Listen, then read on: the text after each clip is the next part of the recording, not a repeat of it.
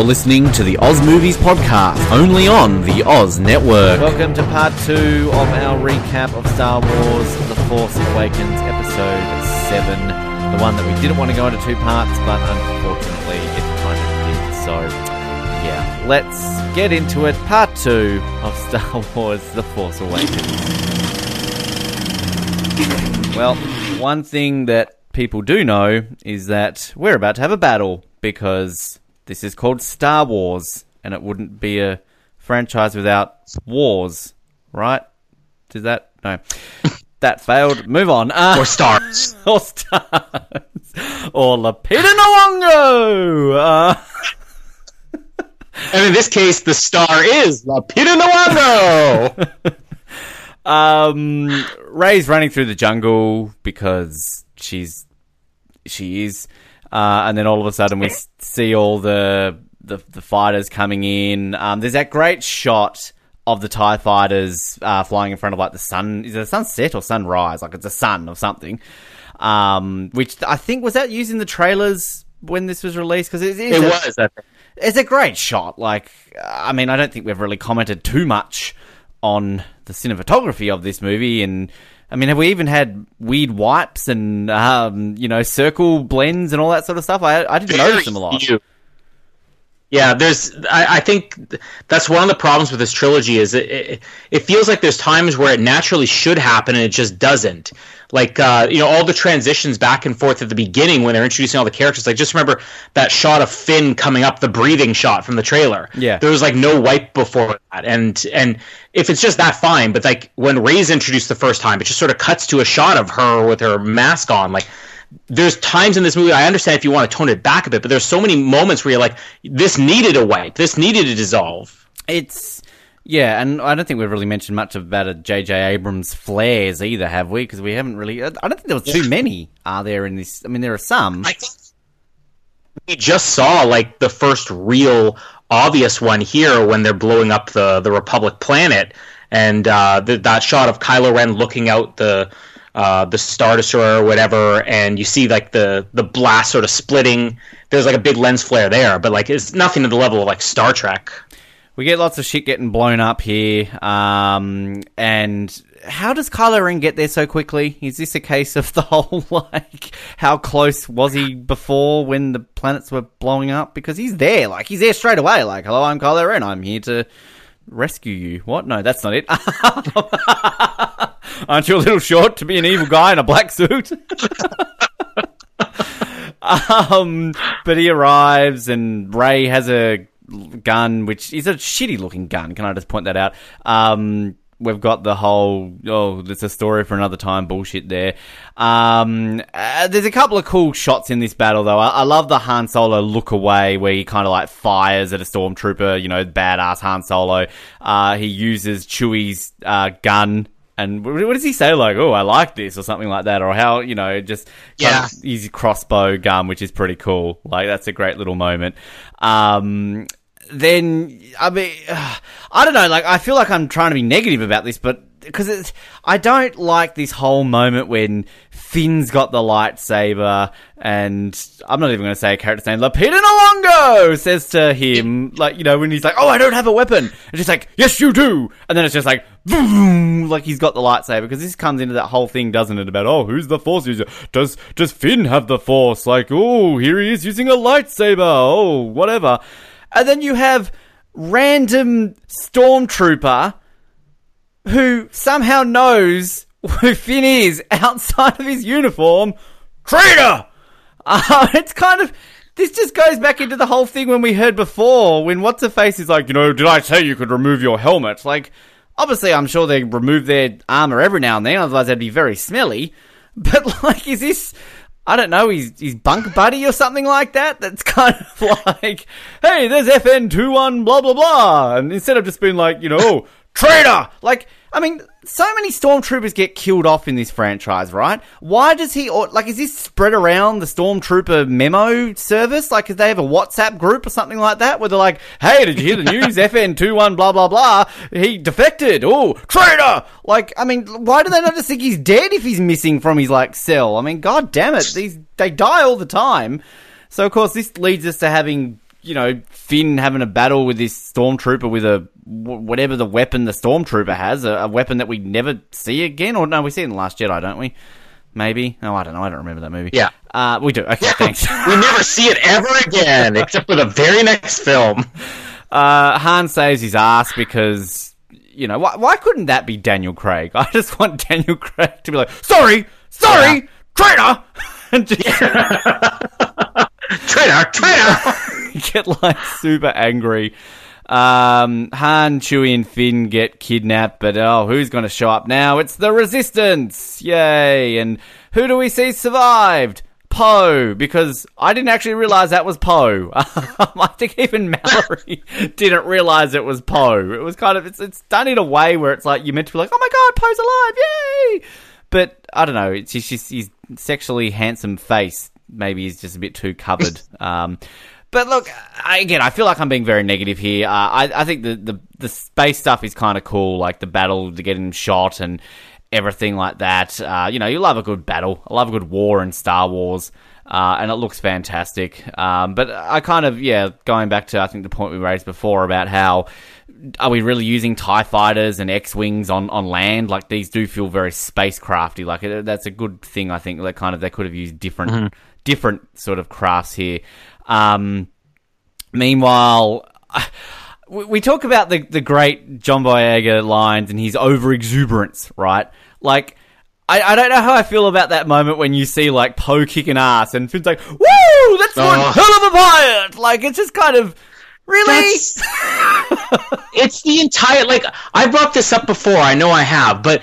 That's the entire movie, is that it's almost like J J. Abrams had this feeling of inadequacy with the new characters. He really wanted it to be a story for the new characters, but you constantly have everybody else talking about how great your new characters are. Yeah. Here with the, the Poe thing, and then so many people say, who is that girl? This girl can use the Force. How does she, how is she so powerful? Like, it's like they're overselling these characters just because they feel like people won't be attached enough to them. Yeah, no, I agree. And it's kind of, like we talked about that before. Before about how at least they sort of back it up, you know, this this I guess reputation that Poe has that he's a great pilot. Fair enough, but yeah, like on your point, you don't need to point it out every single five minutes. It's like, you know, you, you you're not watching a movie about LeBron James and every five minutes someone's going, wow, that guy's really good at basketball, isn't he? Like, it's a movie about LeBron James. We know he's good at basketball. Like, it's kind of... If Trader had said it. It's like Trader guy, the woo! Woo! That guy's really good at flying! Trader! Uh, I know you're a Trader and all, but you know what? I would have followed that man too. He's so just devilishly handsome! Look at him! Beautiful face! um... But anyway, we've got uh, Rey still in the forest with her ugly gun, and here's Kylo Ren, and basically... She hung up on this gun! It looks like a toy you get from, like, Dollar Tree or something like that. Like, this is Star Wars. I expect the weapon to look sophisticated. It is interesting, because I didn't even mention this earlier, but if you think about it, how does Han know that there's even guns there? Like, he hasn't had this ship in a decade. I'm sure somebody... These are somebody else's guns. Exactly. Um, good point. They could be, you know, self-destruct guns or poison gas guns, because that's a thing on the Millennium Falcon, yeah. apparently. Um, but meanwhile, yeah, Kylo Ren basically paralyzes Rey and says, oh, I can get the information. Oh, bugger it. We don't need the droid anymore. So kind of let's just, like, carry, carry her on the ship. But again, this is going back to what I've said plenty of times this episode, how I love Kylo Ren, because it's just, you know, he's kind of young and naive and just kind of thinks, oh, cool, I'm just going to take it because why do I need the droid anymore? I can read a mind. And it's kind of like, well, you're putting all your eggs into one basket there, buddy. Um, why not just take, you know, use the Force to find B B eight? Like, use the, you know, mind-reading trick that you can get to go, where's B B eight or something like that? I don't know. So Kylo Ren takes her on ship, and then because... Finn, uh, you know, so overly attached to this girl he met all of a couple of hours ago. Same with Han. You know, Rey! Rey! Running towards the ship because this is the worst thing that's ever happened to him. Um, you know, five minutes ago. I, I, I think I've established that Finn's uh, traitor is the Marty McFly chicken. Like, that's just that all of a sudden, like, that sets him off. So, uh... Finn, Finn's very yeah. Marty McFly. Nobody calls me a traitor. I just, I just need somebody to like press a button on their suit, and it's like, "What are you, chicken?" Oh, we oh we need somebody. We need somebody to Rise of Skywalker to be like, what are you, Yella? Nobody calls me Yella.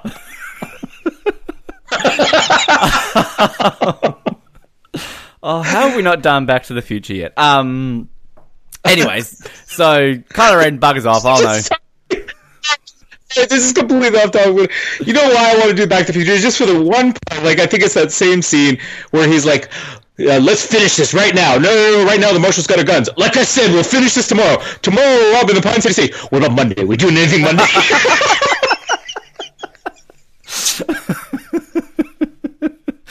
Oh, that's what's so good about it. There's just so many moments about that movie that are just subtle little things. Oh, what a great, great trilogy. I'm so glad. I'm... I don't know what you just said just then. I'm going to pretend that you said something. thirty-fifth anniversary next year. Yes, it is. It is. Well, that's, I mean, that's an anniversary, right? Um, what are we doing for anniversary month? Isn't it? Well, it's also the twentieth. It'd be the thirtieth anniversary of number two and number three, wouldn't it? thirty. Yeah. Well, there you go. Perfect excuse. We'll just... We've just changed our whole schedule up. Great job. Um, uh, so, we'll yeah, forget the last job. Back to the Future next week. Yes. Sorry, everyone. We've cancelled Star Wars. Right, stopping right now. Bye, rent, bin it. Cool, sweet. We could. Uh, can we see Back to the Future? Bye bye. Um, I was gonna, I was gonna jinx it by saying there's a franchise that we're glad they haven't actually tried to do a fourth one, right? But I probably by saying that they're gonna Disney have bought the rights for it and. Coming soon, there's some new one. Oh, God, Ben. Stop killing franchises. You kill actors. But um, right, so Kylo Ren goes away. Oh, no, sad. Uh, the, the Resistance saves the day. A Resistance ship lands. And who should we see? Oh, we've, we've, we've met Han. We've met Chewie. I was about to say we've met Luke. We haven't actually yet, but we've heard his name at least. Uh, and who should get off the ship? It's Austin Powers' Carrie Fisher. There she is. Oh, it's, it's so good to see her. Um, I, I like this moment, though. I mean, it's up there kind of with the Han sort of moment. You see her sort of uh, coming out of the ship, and then you've got this little moment between the two of them, and then who should also show up? C three P O! Yay! Because reasons. And speaking of reasons, he has a red arm, to which he also teases. Oh, I, I bet you're wondering why I got my red arm. Well, guess what, everyone? You're not going to find out. Um, it, I think it says in the visual diary why he got a red arm, I think, from memory. Mm-hmm. But, again, the Last Jedi takes place moments after this movie, right? He goes from having a red... minutes later. And he's got a gold arm. Like, in the... Again, freaking Rian Johnson is like, fuck you all, I'm going to do my own thing. Like, dude, this is literally five minutes later. Like... Uh, you know what should right really now. Get is like the, the Kylo Ren where he just breaks the helmet because Rian Johnson didn't want him bound by the helmet. If we just start the opening scene of, you know, Last Jedi, C three P O breaking that red arm against the wall. I have finally lost it, sir. I have lost my boyfriend. R two D two has not spoken to me in years. uh, Um, but you get the subtle little Chewie hugging Leia thing. We're obviously going to get to that a little bit later on about the controversy around no hug from Chewie and Leia, but it, it happens here. Yes. But, yeah, I mean, this moment between these two is great because that's one thing that's never really fully explained, but I kind of almost feel like you don't need that explanation as to why these two are apart. Like, yeah, there's a lot that has happened in the thirty years between this and the last uh, Return of the Jedi, but it's kind of, I think it's almost self-explanatory, isn't it? Like, um, cool, our son kind of turned evil. And also, you know, my brother sort of was part of that. So, lol, uh, let's have some time apart. Okay, see you, bye. Uh, so mm-hmm. It's kind of not really explained. Uh, so, uh, back on... Um, we're back with the Resistance's uh, little... What, what's their... their where are, where's their hideout? What's this? Do we know what this place is called? Is this Yavin? This isn't Yavin, is it? No? Not, no, not, not Yavin. Not Yavin. Cool. So, we're at Not Yavin. Um, not Yavin. Finn um, is looking around for some... I don't get what Finn's face is doing. He's just kind of looking around for something. And then all of a sudden he sees, woo, that's some Greek pilot! And then we've got this big romantic moment between these two who only hung out for an hour at the beginning of this movie. Finn is so attached to people he meets for like five minutes. Like, this guy is a clingy boyfriend. I'm sorry if you like Finn. I like Finn. But he is clingy as shit. uh, because he sees Poe, he runs up to him, they hug, and they have a bro down because, dude, you kept my jacket, no, you can keep it, it looks better on you because I'm cool and I've got a beautiful face and you're excited that I'm a good pilot.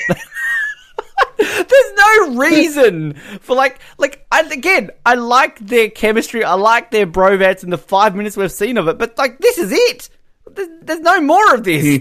Like, it's kind of, people make such a big deal out of these two that there's really limited screen time between these two for the fact, like, you know, I mean, if they become a gay couple in the third movie, fantastic, let's explore that. But what reasons do we have to believe that? Because they've, like, had two conversations with each other and he's worn his jacket. Now he smells like Poe's sexy body spray or something. I don't know. I don't know what my point is. If you actually... Well, no, like, let's, let's be honest here. If you actually add it up, Finn has spent more time talking to Maz... Yes. Played by Lupita than he has with Finn, because he just says, I'm breaking you out. And then he's like, okay, I need a pilot. And then they escape. This is how you shoot a gun. Yep. It is probably less than ten minutes. And then they're separated for the entire movie. Yep. That's it. Summary of, of of The Force Awakens and this entire, entire sequel trilogy relationship between these two. But yeah, no, you're right. Lupita Nyong'o and Finn um, is more of believable. Uh, so... She, they've been physical. They... With her, with her, it's an image. Sorry, I was just picturing her butthole eyes, and then that just took a turn for the worst. Uh, oh God. Um, I, uh, where are we up to? Oh yeah, so the map is revealed here. Um, C three P O says there's no charted systems, or they don't know where it is. R two D two is hibernating for some reason, because again, reasons. Uh, it just makes no sense that R two D two is just, like, in shutdown mode. I just want, like, B B eight to be like... I want the subtitles to go, did you try restarting it? Did you try turning it on and off again? Oh, okay. Who forgot to power cycle R two D two? Oh, you haven't installed an update since two thousand twelve. There's the reason. God damn it. Oh, wait a second. Who's been running Internet Explorer on R two again? This is our problem, people. Who's been using wingdings to type their resume? Come on, people. This is just ridiculous. Um, Han and Leia have a conversation about Ben and, you know, that they saw him and stuff, because I, I, I feel like, again, I'm underselling these moments, but... Um, You know, I, I I don't know. How how am I reacting to this, Colin? I feel like, should I be a little bit more excited for this? Because, yeah, it's great to have these two together, but it's kind of just, oh, you know, like, I, I don't feel we're getting as much from their... Going back to my point of saying about how, yeah, it's, you don't really need a lot of explanation as to why these two are apart because, you know, our son is evil. I then feel like a lot of this stuff is rushed between these two about, like, oh, I saw him, you know. Oh, yes. Oh, no.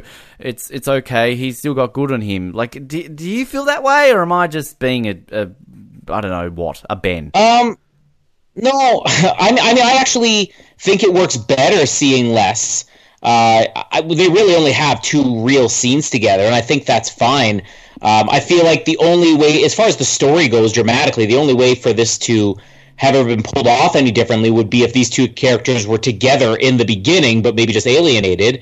But I think it's actually a better story that they're completely apart. And let's be honest, the two scenes they have here, still way better chemistry than they had in Return of the Jedi. Could you remember that movie? Is that what you can remember?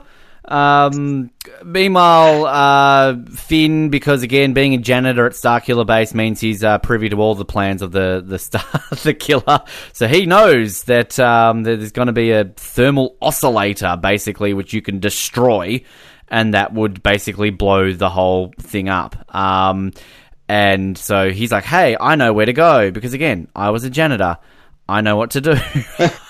Which it's just. I'm sorry, like, this is just this is just one of these dumb things where it's kind of like A New Hope, you know, we had a whole movie made out of how they got the plans, right? Like, there was a whole thing about that. Return of the Jedi, we talked about how you could have Rogue Two made because that kind of sounds like a cool plot, how they got that here. Here it's just, oh, guess what? We found this guy. He's a traitor, and he just happened to be sweeping the room where the weakness is and overheard F N five two three seven six talk to F N four four four three two one about, hey, Jimmy, do you know that if uh, this got blown up, that this could destroy the whole thing? Oh, shh, don't tell anyone. Glad it's only us two that know. Oh, there's a janitor in the room. Oh, don't worry. That's just a new guy. He won't tell anyone. He'll never be a traitor. He's the most loyal guy in the entire First Order. Okay, lol. Like, that's basically it. You've lucked into this so all of The Force Awakens can happen. Like, it's just, this is a thing that I have about this movie, that, you know, we talk about how it is just an absolute rip-off of A New Hope,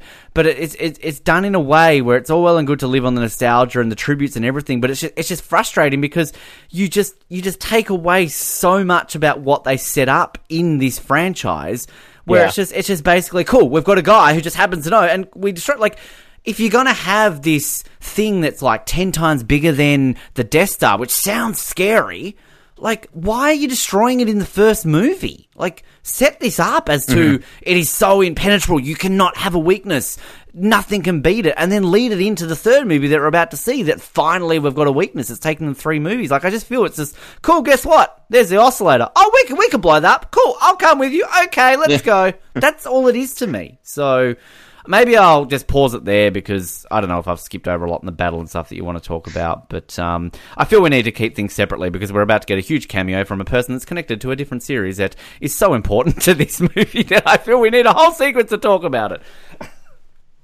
Um, I, I, I think that, is it a character from a T V show that we might cover on this network? I'm more so talking about a 'cause you... side podcast that involves a famous spy. Um, okay, you know, well, Daniel Craig in this movie, right? I can't believe...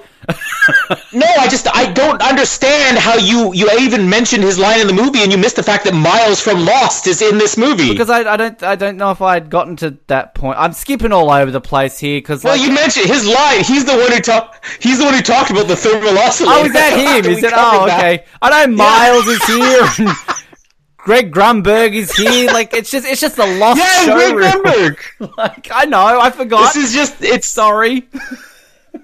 J J. Abrams' greatest hits, all in this one scene. Where's Felicity? Where's Where's Jennifer Garner? She's coming. Ma- ma- ma- Which, ma- by the way, I saw. Um, uh, what? Oh no! I was huh? simply going to say that. Uh, that that that that Lupita Nyong'o. I was just going to say that. Where's Matthew Fox? He's available. He hasn't worked since two thousand ten.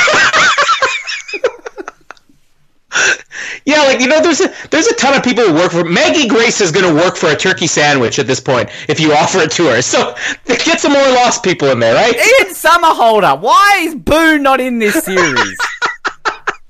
I'll do it. I'll be a stormtrooper. Shut up, Boone. Anyway. Um... And I just want to say, I, uh, uh, Greg Grunberg, uh, he was on Alias, so, you know, that that's what I know him from. But, of course, he's in, like, everything J J. Abrams does. Um, I'm sure I've mentioned this before, but Jamie doesn't know who what his name is. She's never really even watched much of Alias with me. She just always says, oh, that's Fat Keanu Reeves from Heroes. And if you look at him, he looks like Fat Keanu Reeves. But she's always excited. Like, oh, that's that Fat Keanu Reeves guy from Heroes. So basically, Greg Grunberg is going to be hugely popular in about ten years. Yeah, exactly. Yeah, he just needs another decade on him. Um, but, uh, no, like, we get some cool little J J. Abrams cameos in here. And, yeah, Kerry Russell's going to be coming. And uh, I did see her action figure's already been released. Uh, that's cool. But... Uh, I don't know if they did. They have action figures for Miles and oh. uh, Greg Grunberg, Fat Keanu Reeves here. Did, did they get figures? Surely Greg Grunberg will, because I mean he's a little bit more prominent. I mean, Miles is just come and go. Like, hi, I'm Miles, and he goes. Mm-hmm. Thermal oscillator. Yeah, that's it. Even Ben misses it. Sorry, I'm just so um, captivated by the riveting moments of Finn destroying stuff because of janitor reasons. I just want to, something you mentioned there about, you know, okay, well, it's just everything in this story is just like, all right, so we got this weapon, and oh, cool, we can blow that up. Like, you really don't notice how thin the story is, because A New Hope, very simple story. You know, princess is kidnapped, um, droids have secret plans to blow up their giant weapon, farm boy and Jedi go off, rescue the princess, you know, take the plans, blow up the weapon. It's, it's a very simple story, but yet... the story doesn't feel thin. You're you're interested by a lot of stuff that's happening. You're interested by the dynamics on the Death Star and, you know, what this would mean with the, the Empire now having all this power. And you get a sense of this rebellion fighting against things and all that. And I feel like there's really only, like, again, not criticizing this movie too much because I think it is a fun movie, but there's really only one thing in this movie that you you want, you know, uh, them to do more with. Because even going back to that whole Han and Leia thing, I'm like, I'm okay with them just having the two scenes together. Like, I feel like it works, but nothing about this movie wants you, you know, or makes you want to see the Rogue One of this movie, um, except for the whole Republic thing. I want to know about the Republic. I want to know, you know, about the Resistance and the First Order and all that. I mean, sure, they're getting into it in the, the new animated series they have and everything, but still, when you talk about, like, the Starkiller Base, like, I don't care, you know, about the building of Starkiller Base. If they made a movie about that, I, I'm not that interested in it. You know, Maz's adventures and how she got the lightsaber, story for another time. I'm like, I'm not, I'm not interested. You know, how Finn grew up as uh, a, a brainwashed Imperial officer or whatever, not that interesting. Uh, there's really nothing. Rey, I mean, yeah, the only thing, the reason people go so crazy over where did Rey come from is because there's nothing else in this entire movie that really makes you, you know, want to explore beyond this movie. And again, it's not a knock against this movie so much. It's just a knock against the fact that the story is so thin that there's there's no substance there. There's there's nothing to expand on. And if anything, I mean, I think that the Rise of Skywalker, them having that gap in between Last Jedi and Rise of Skywalker will present us with some new things, because here I, there's really two problems. One, the story is thin, but then again, so is A New Hope. But you're just jumping into a point in time where not much has changed, as we've already mentioned, from Return of the Jedi.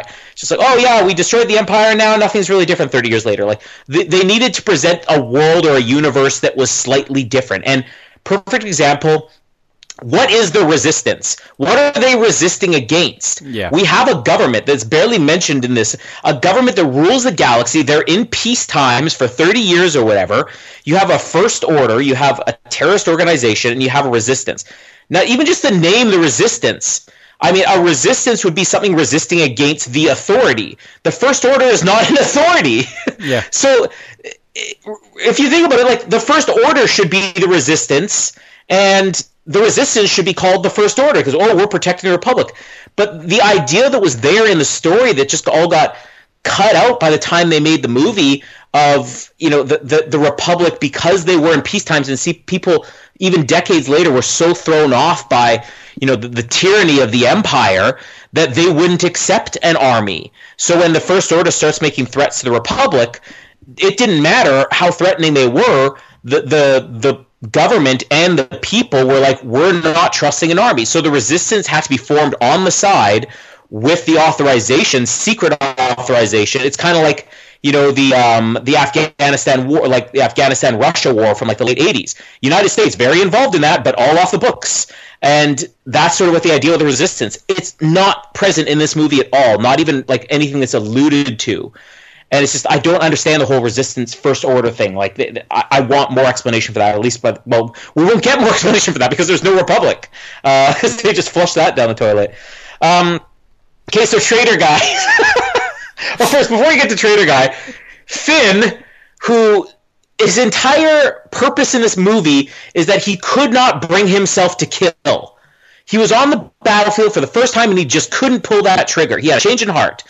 So when he actually gets involved in his first real battle here, what do we see him doing but stabbing about a dozen men through the chest with a lightsaber? Yep.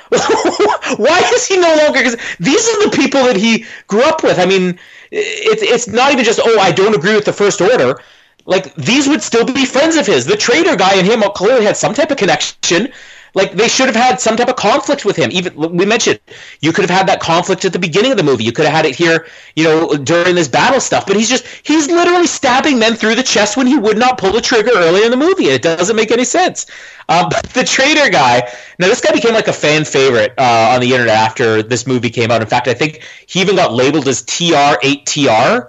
uh, which would spell out traitor. Oh, I get uh, it. And uh-huh. he does. I don't think the character has a name, but fans just got so into it because they were so let down by Captain Phasma, who really is here for no reason at all, other than, again, J J. Abrams was like, uh-oh, they're pointing out we don't have a lot of women in this movie. Well, let's throw a couple in there in the background.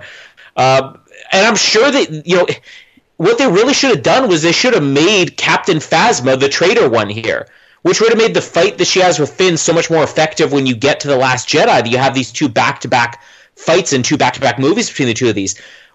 Who else would really care that much to call him a traitor? I mean, did she go and tell everybody, uh, order, order here, okay? Uh, all stormtroopers present, okay? Um, so F N two one eight seven. Um, he didn't want to pull the trigger. Uh, he was a poor janitor, bad back record, you know, going all the way back. You know, he left a lot of floors uh, with, with some dirty, sticky stains on them. Uh, never been very good at his job. Um, well, he decided to break a prisoner out, so now we're branding him a traitor, and we think you all need to get on board, and if you ever see him, just try to stab him through the chest, please. And like, he was anti-dental. Did she call a meeting? He didn't want dental. Yeah, exactly. He was trying to start a union, people, and we don't stand for that here in the Empire. It's just, it, you, we're literally like hours removed from when he escaped, and everybody knows about this. Like, I would think if you're Captain Phasma, you'd be trying to, you know, keep this under wraps, because then the rest of the stormtroopers are going to be like, we have free will, we can leave if we want. Well, I'm getting out of here too. I want my dental.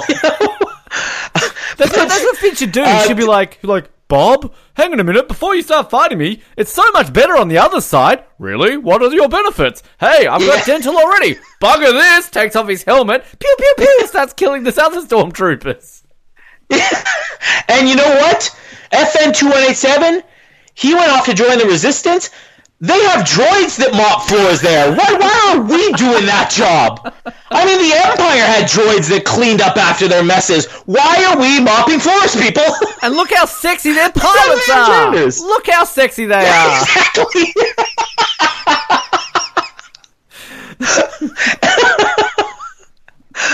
And they're allowed to have sex and breed and create children. And they give their droids multicolored arms. They've got accessories. Technically diverse in the, the Resistance. Not just white um, uniforms. So racist. Speaking of racist, I didn't mean to call you racist. That was it. But oh, it's not when like you mentioned like before. The idea that. Like... Don't say anything racist, man. When you mention the idea that, like, traitor guy and Finn, like, how does he know that's Finn? I just imagine they all have to wear their helmets all the time. Like, they're eating their oatmeal in the morning. It's like, oh, oh just can't get it past the mouthpiece again. They had never seen each other. Like, he's like, oh, look, it's F N two eighty-seven. Hey, traitor! Wait, you're black? And then Finn's like, you're not? Like, did they not know each other? Or was like... And then you call them, like, bunk buddies or whatever. It's like, traitor, I gave you the best five years of my life, and this is what you do? You throw a relationship away for a girl? Oh, God. We need to, we need so to, many a, we need to do a side project here and just kind of do, like, the radio play of Stormtroopers or something like that. Because, like, this is we're just creating a whole world here. Like, it's like Days of Our Stormtroopers. Oh, we have, that's the majority of the stuff. That's the reason all of our episodes go five hours. It's because of the, our Stormtrooper radio dramas here. This week on Days of Our Stormtroopers. Oh, I thought there was more to that.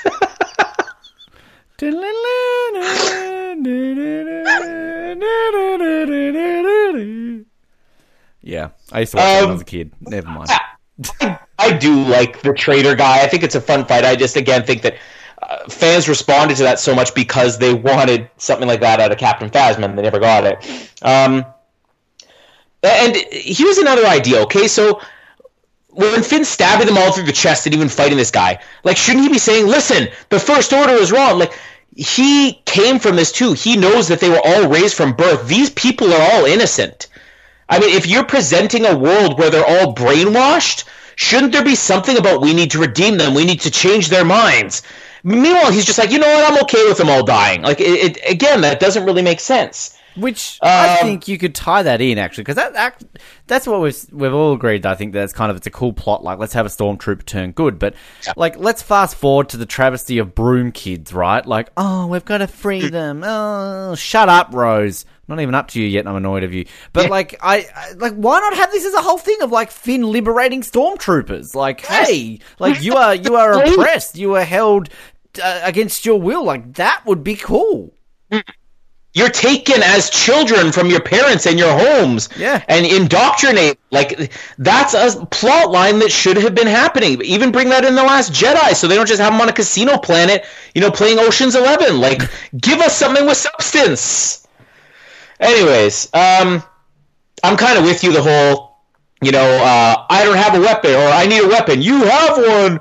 It's just cheesy, and I think that I would be more okay with it if I knew that it wasn't there just to tease, like, to, to trick the audience in the promotion, because that was the entire purpose of, let's give Finn a lightsaber, let's put him on the poster with a lightsaber, as they wanted to fool the audience so there'd be a surprise. And, you know, great, I think the audience was surprised when it turned out it was Rey and not Finn, but it's just sort of a cheap trick, and now when you rewatch the movie, it just feels like it doesn't belong, him with the lightsaber, if that makes any sense. Like, yeah. it, it now just feels like this was J J. Abrams' trick, and it doesn't serve any purpose in the story, because he's not trained with a lightsaber, and it's guaranteed not an easy weapon to use, and Maz is like, let's put him out on the battlefield, a guy who couldn't pull the trigger before, and give him a, a very delicate weapon that, that it takes years of Jedi's mastering. There's a reason why other people don't use lightsabers, you know, outside of Jedi, because it's n- not an easy weapon to use.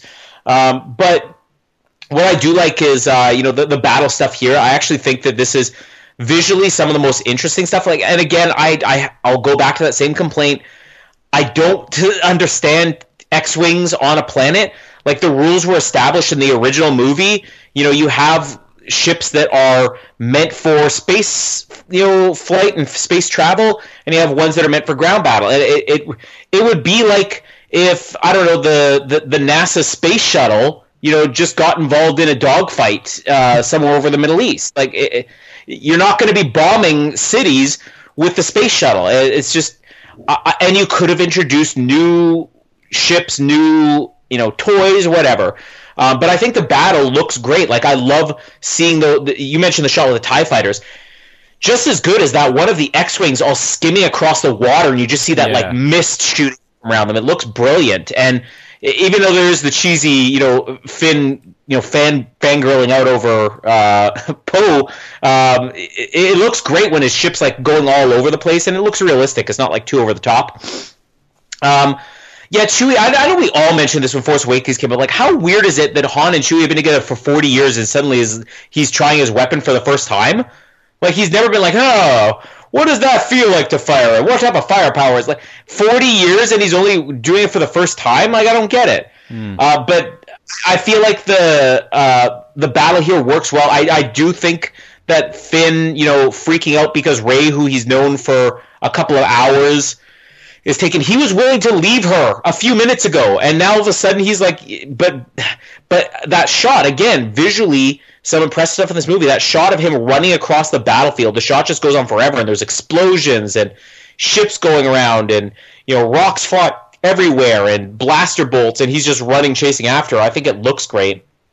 Um, th- when Kylo Ren sort of freezes her in the woods, again, really great. Like, everything with Kylo Ren freezing people is just fantastic. And that's the difference between The Force Awakens and The Last Jedi. Introduce one new Force power, make it really cool and effective, and, and don't overdo it. Don't introduce a million new Force powers, and all of them have no meaning at all.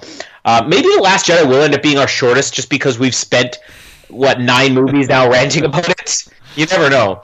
Yeah, we just want to get that um, over and done with. Come on, it's like, yeah, cool, Snoke dies, um, there's, like, red sand, the end.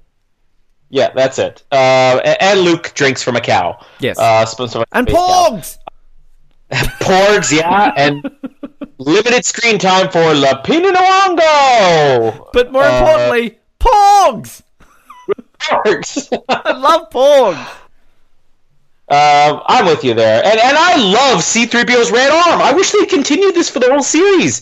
Because, like, the original idea for C three P O, even when George Lucas made him, you know, in the original movie, is that he was dirty. He was rusted. And when you get to the prequels, it was such a cool idea that he was just, A, missing some parts, and in the second movie, pieced together out of spare parts. Like, I like that, that this is, you know, some type of refurbished droid. I mean, he's old. This is a droid that is sixty years old. It makes sense that, like, we can't even find parts for it. They, they haven't made this stuff in twenty years. Yeah. So let's put a red arm on it. But the, just the joke, and, I, and this is why I like that we didn't really get the story behind it, but I wish they'd continue it, is when, you know, you have that great moment between Han and Leia, and C three P O just steps in front and says, Captain Solo, it's C three P O. You probably didn't recognize me because of the red arm. I don't know, Anthony Daniels is all over the place out there now, just, you know, criticizing the, the Disney movies, which isn't also interesting. Like, uh, again, I'm not, you know, just becoming what we complained that people were when the prequel movies came out. It's like, oh, all this new stuff is crap. But it is interesting that, like, the actors involved in the prequel series, some of them gave some, you know, not even negative, but just some uh, semi-critical comments after the series was over. Like, the people still under contract. Mark Hamill was knocking The Last Jedi before it was released. Yeah. Anthony Daniels was knocking this entire trilogy before The Rise of Skywalker's release. Like, nobody seems happy with what they've been given in these movies. Um, but that that's a great C three P O. Like, you probably didn't recognize me because of the red arm. Uh, and even just the Han and Leia, like, the, you know, where, where you you expect you're going to have some big moment between them where she's like, I hate you, Han. And it's like, hey, wait, Leia, don't leave. Uh, could you tell three P O? Is that you could tell? But just the fact that it's so simple between them, where she's like, or he's like, you changed your hair again. Yeah, same jacket. He goes, no, new jacket. And that's just all they have. Like, that's brilliant. Like, it's funny and it's actually brilliant. You know, it, it, this ice-breaking moment. And then the second scene they have, you know, where she's mentioning, like, their son. And you get that, like, all, this is why I like that we don't get everything between them. Because you figure that, you know, he left because he couldn't live with what happened to their son. And he blamed her and Luke. And you get that maybe she, you know, couldn't live with him because uh, you know, of, of the, the tragedy. And that, that, you know, maybe she blamed Han for it. But then they have this moment where he's saying, like, you know, I know our son's got no. It's, uh, it's it, and she's talking about, like, uh, uh, what is the line she has about there? Um, uh, I want to win him back or something like that. Yeah, something uh, like that. It's, yeah, and it's kind of like this moment where you realize that they both assumed something about the other person, and then at this moment here, they're like, wait, you weren't mad at me? No, I wasn't mad at you. I was mad at the whole situation. Like, it's actually really nice, and, and I love that they don't really get this reconciliation. Like, it feels like the perfect end to the love story, and I think the reason I love the Han and Leia stuff so much in this movie, despite it being so little, is because it is the one thing that feels like it's changed since Return of the Jedi. Yeah, we still just have the same Civil War as always. We still have an Emperor-like character, a Vader-like character, you know. But Han and Leia, it's it's drastically different. And it does get your mind racing with what happened in the last thirty years. It's kind of cool. Um, and, you know, the planet, I mean, could they have done something different with any of these planets? I mean, Maz's planet, it's kind of jungle-ish. Maybe give it a more alien feel. This Resistance planet, it just looks like Yavin with hills. Like, the, even the interior of the base, it just bothers me that it looks identical to the interior of the Yavin base. Like, the control room they have, mm-hmm. It's like they just recycled the set. Um, but let's, you know, also mention we get Admiral Ackbar here too. Yes. Which uh, and Billy Lord. Yeah, yeah, we get Carrie, mini Carrie Fisher. Yes. Um, a, a small. I mean, this was meant to be a cameo. And somehow it's evolved into a role that's in all three. This is like the original Wedge. It was just meant to be the small role, and then, you know, you know, suddenly they're giving her, you know, this supporting character in the second one, and then probably a bigger one in the third. We'll but find we out. Like her, Scream Queen. She's now an American Horror Scream Story as well. She's great. Oh, a- a- amazing! Like, this is third generation, you know, and and she's completely different. Like, I knew that I didn't know what Carrie Fisher's daughter looked like because I don't even think Scream Queens had come out at this point, but. Uh, When I saw this movie, I had no idea. It wasn't until afterwards I had to Google, so who is Carrie Fisher's daughter? Because I knew she was supposed to be in the movie, because they really don't look much alike. Hmm. Uh, and, and I think that if they did look more alike, then you, you would be watching this thinking, like, did Leia have another kid on the side? Were her and Luke, you know, getting a little busy? Why does she have I mean, an does... extra finger? Yeah. But does her character even have a name? Billy Lord. It's just what she is. That is the Star Wars name. Let's be honest. That's a cool Star Wars name.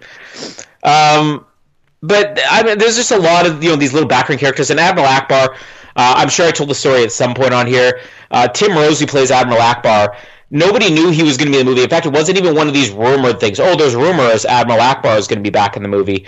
Um, but uh, it was, what was it, the end of October. So we're talking about less than two months before the movie was released. And Tim Rose, who played Admiral Ackbar in Return of the Jedi, was at the Comic-Con here in Winnipeg. And that was the one that had like a bunch of Star Wars actors, like minor ones. And I went up and talked to him uh, just because I'm like, well, this is Admiral Ackbar. And, you know, one of the most interesting thing was that uh, um, – I was sort of mentioning, like, Return of the Jedi. Oh, do you think that they're going to bring you back in any of the other movies? And he goes, oh, I'm coming back. I'm like, oh, really? Like, yeah, I'm in the next one. I'm like, seriously? He's like, oh, I don't know if I'm supposed to tell people. Oh, well. And this was like, there were gag orders on everybody for anything involved in this movie. Like, Mark Hamill couldn't talk. They would do talk show appearances. The main actors, like, I can't tell you anything. And he's like, oh, yeah, I'm in the next movie. and and it was that's just like, why they killed him off in The Last Jedi, because he spoke to you. That, that's my point. Like, well, when you get there, this guy's a liability. He's going to start telling people what's happening in the movie.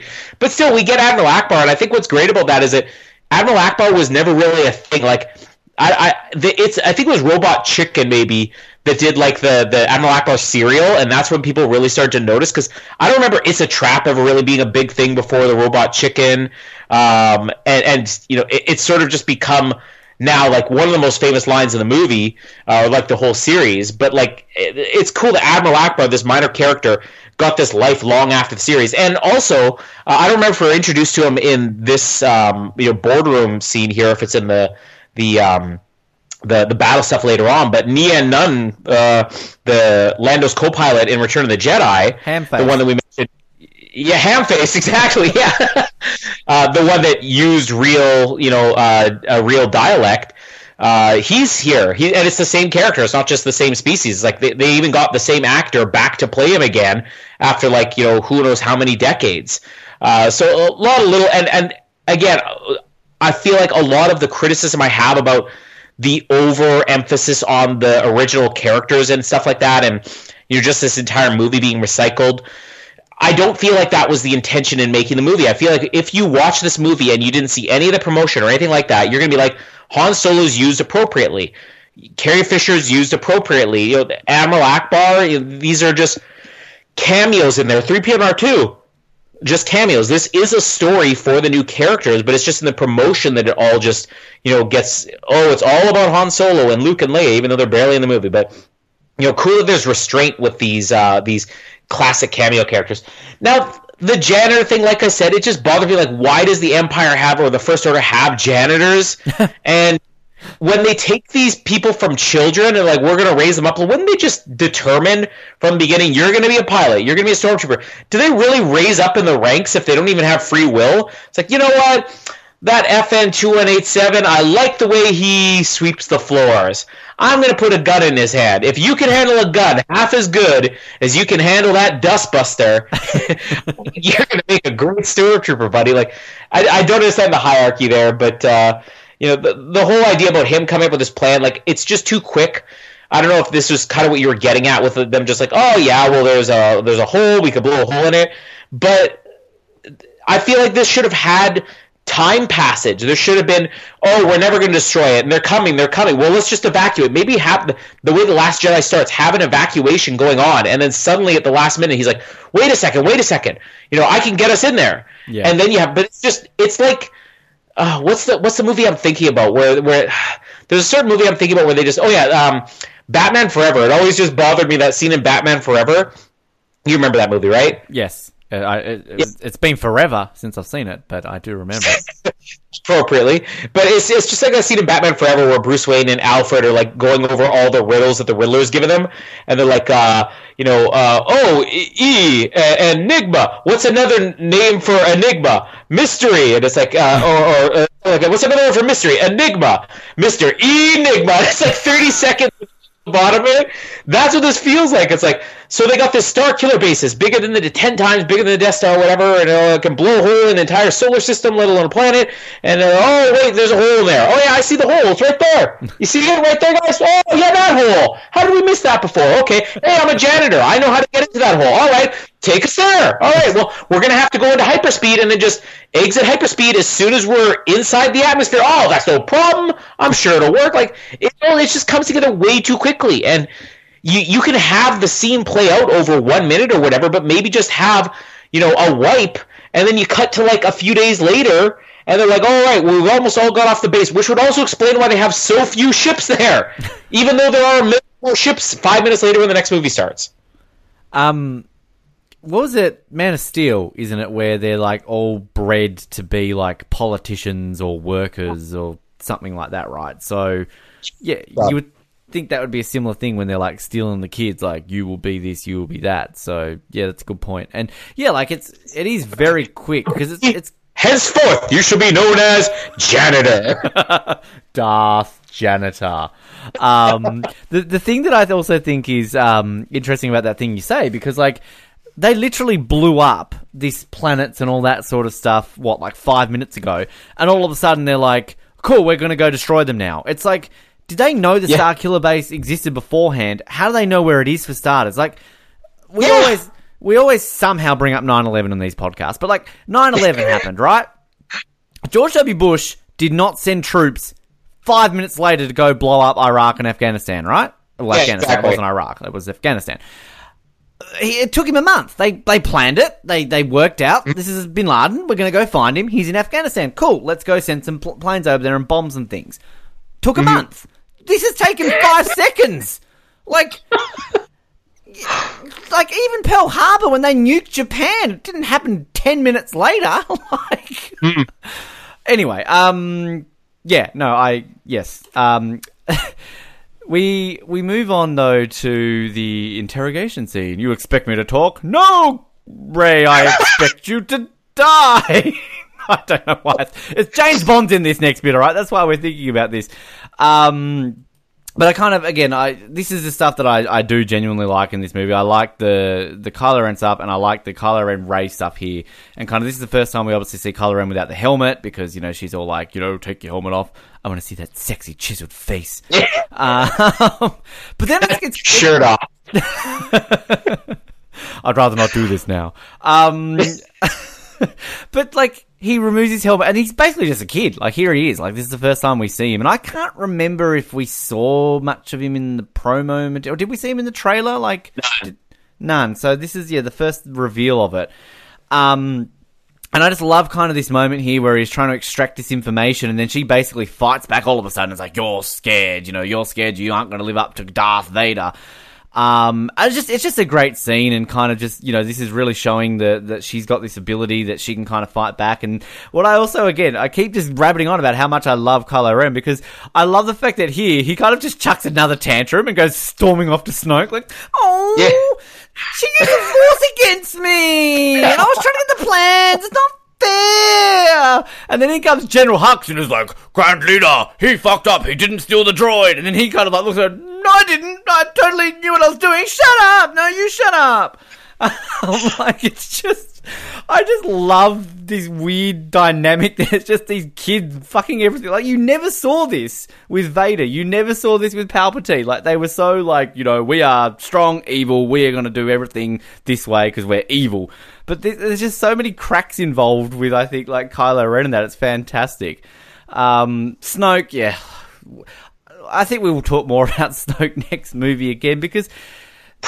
outside of who he is, so like the thing that the more that I think about that situation here, when you've got this giant hologram guy, Snoke, and he's this old guy with a scar and everything. And again, we'll talk about this next movie, but like, are we led to believe that Snoke has existed for like however long? So where was he in the original trilogy? Like, just things like yeah. this annoy me and fans. It's just me. Anyway, I just randomly thought of that while I was thinking about it. But then we get this scene. So I didn't actually realize, I don't think anyone realized who this was until like our second viewing, right? Because I think it only mm-hmm. came out after a, you know, a week or two.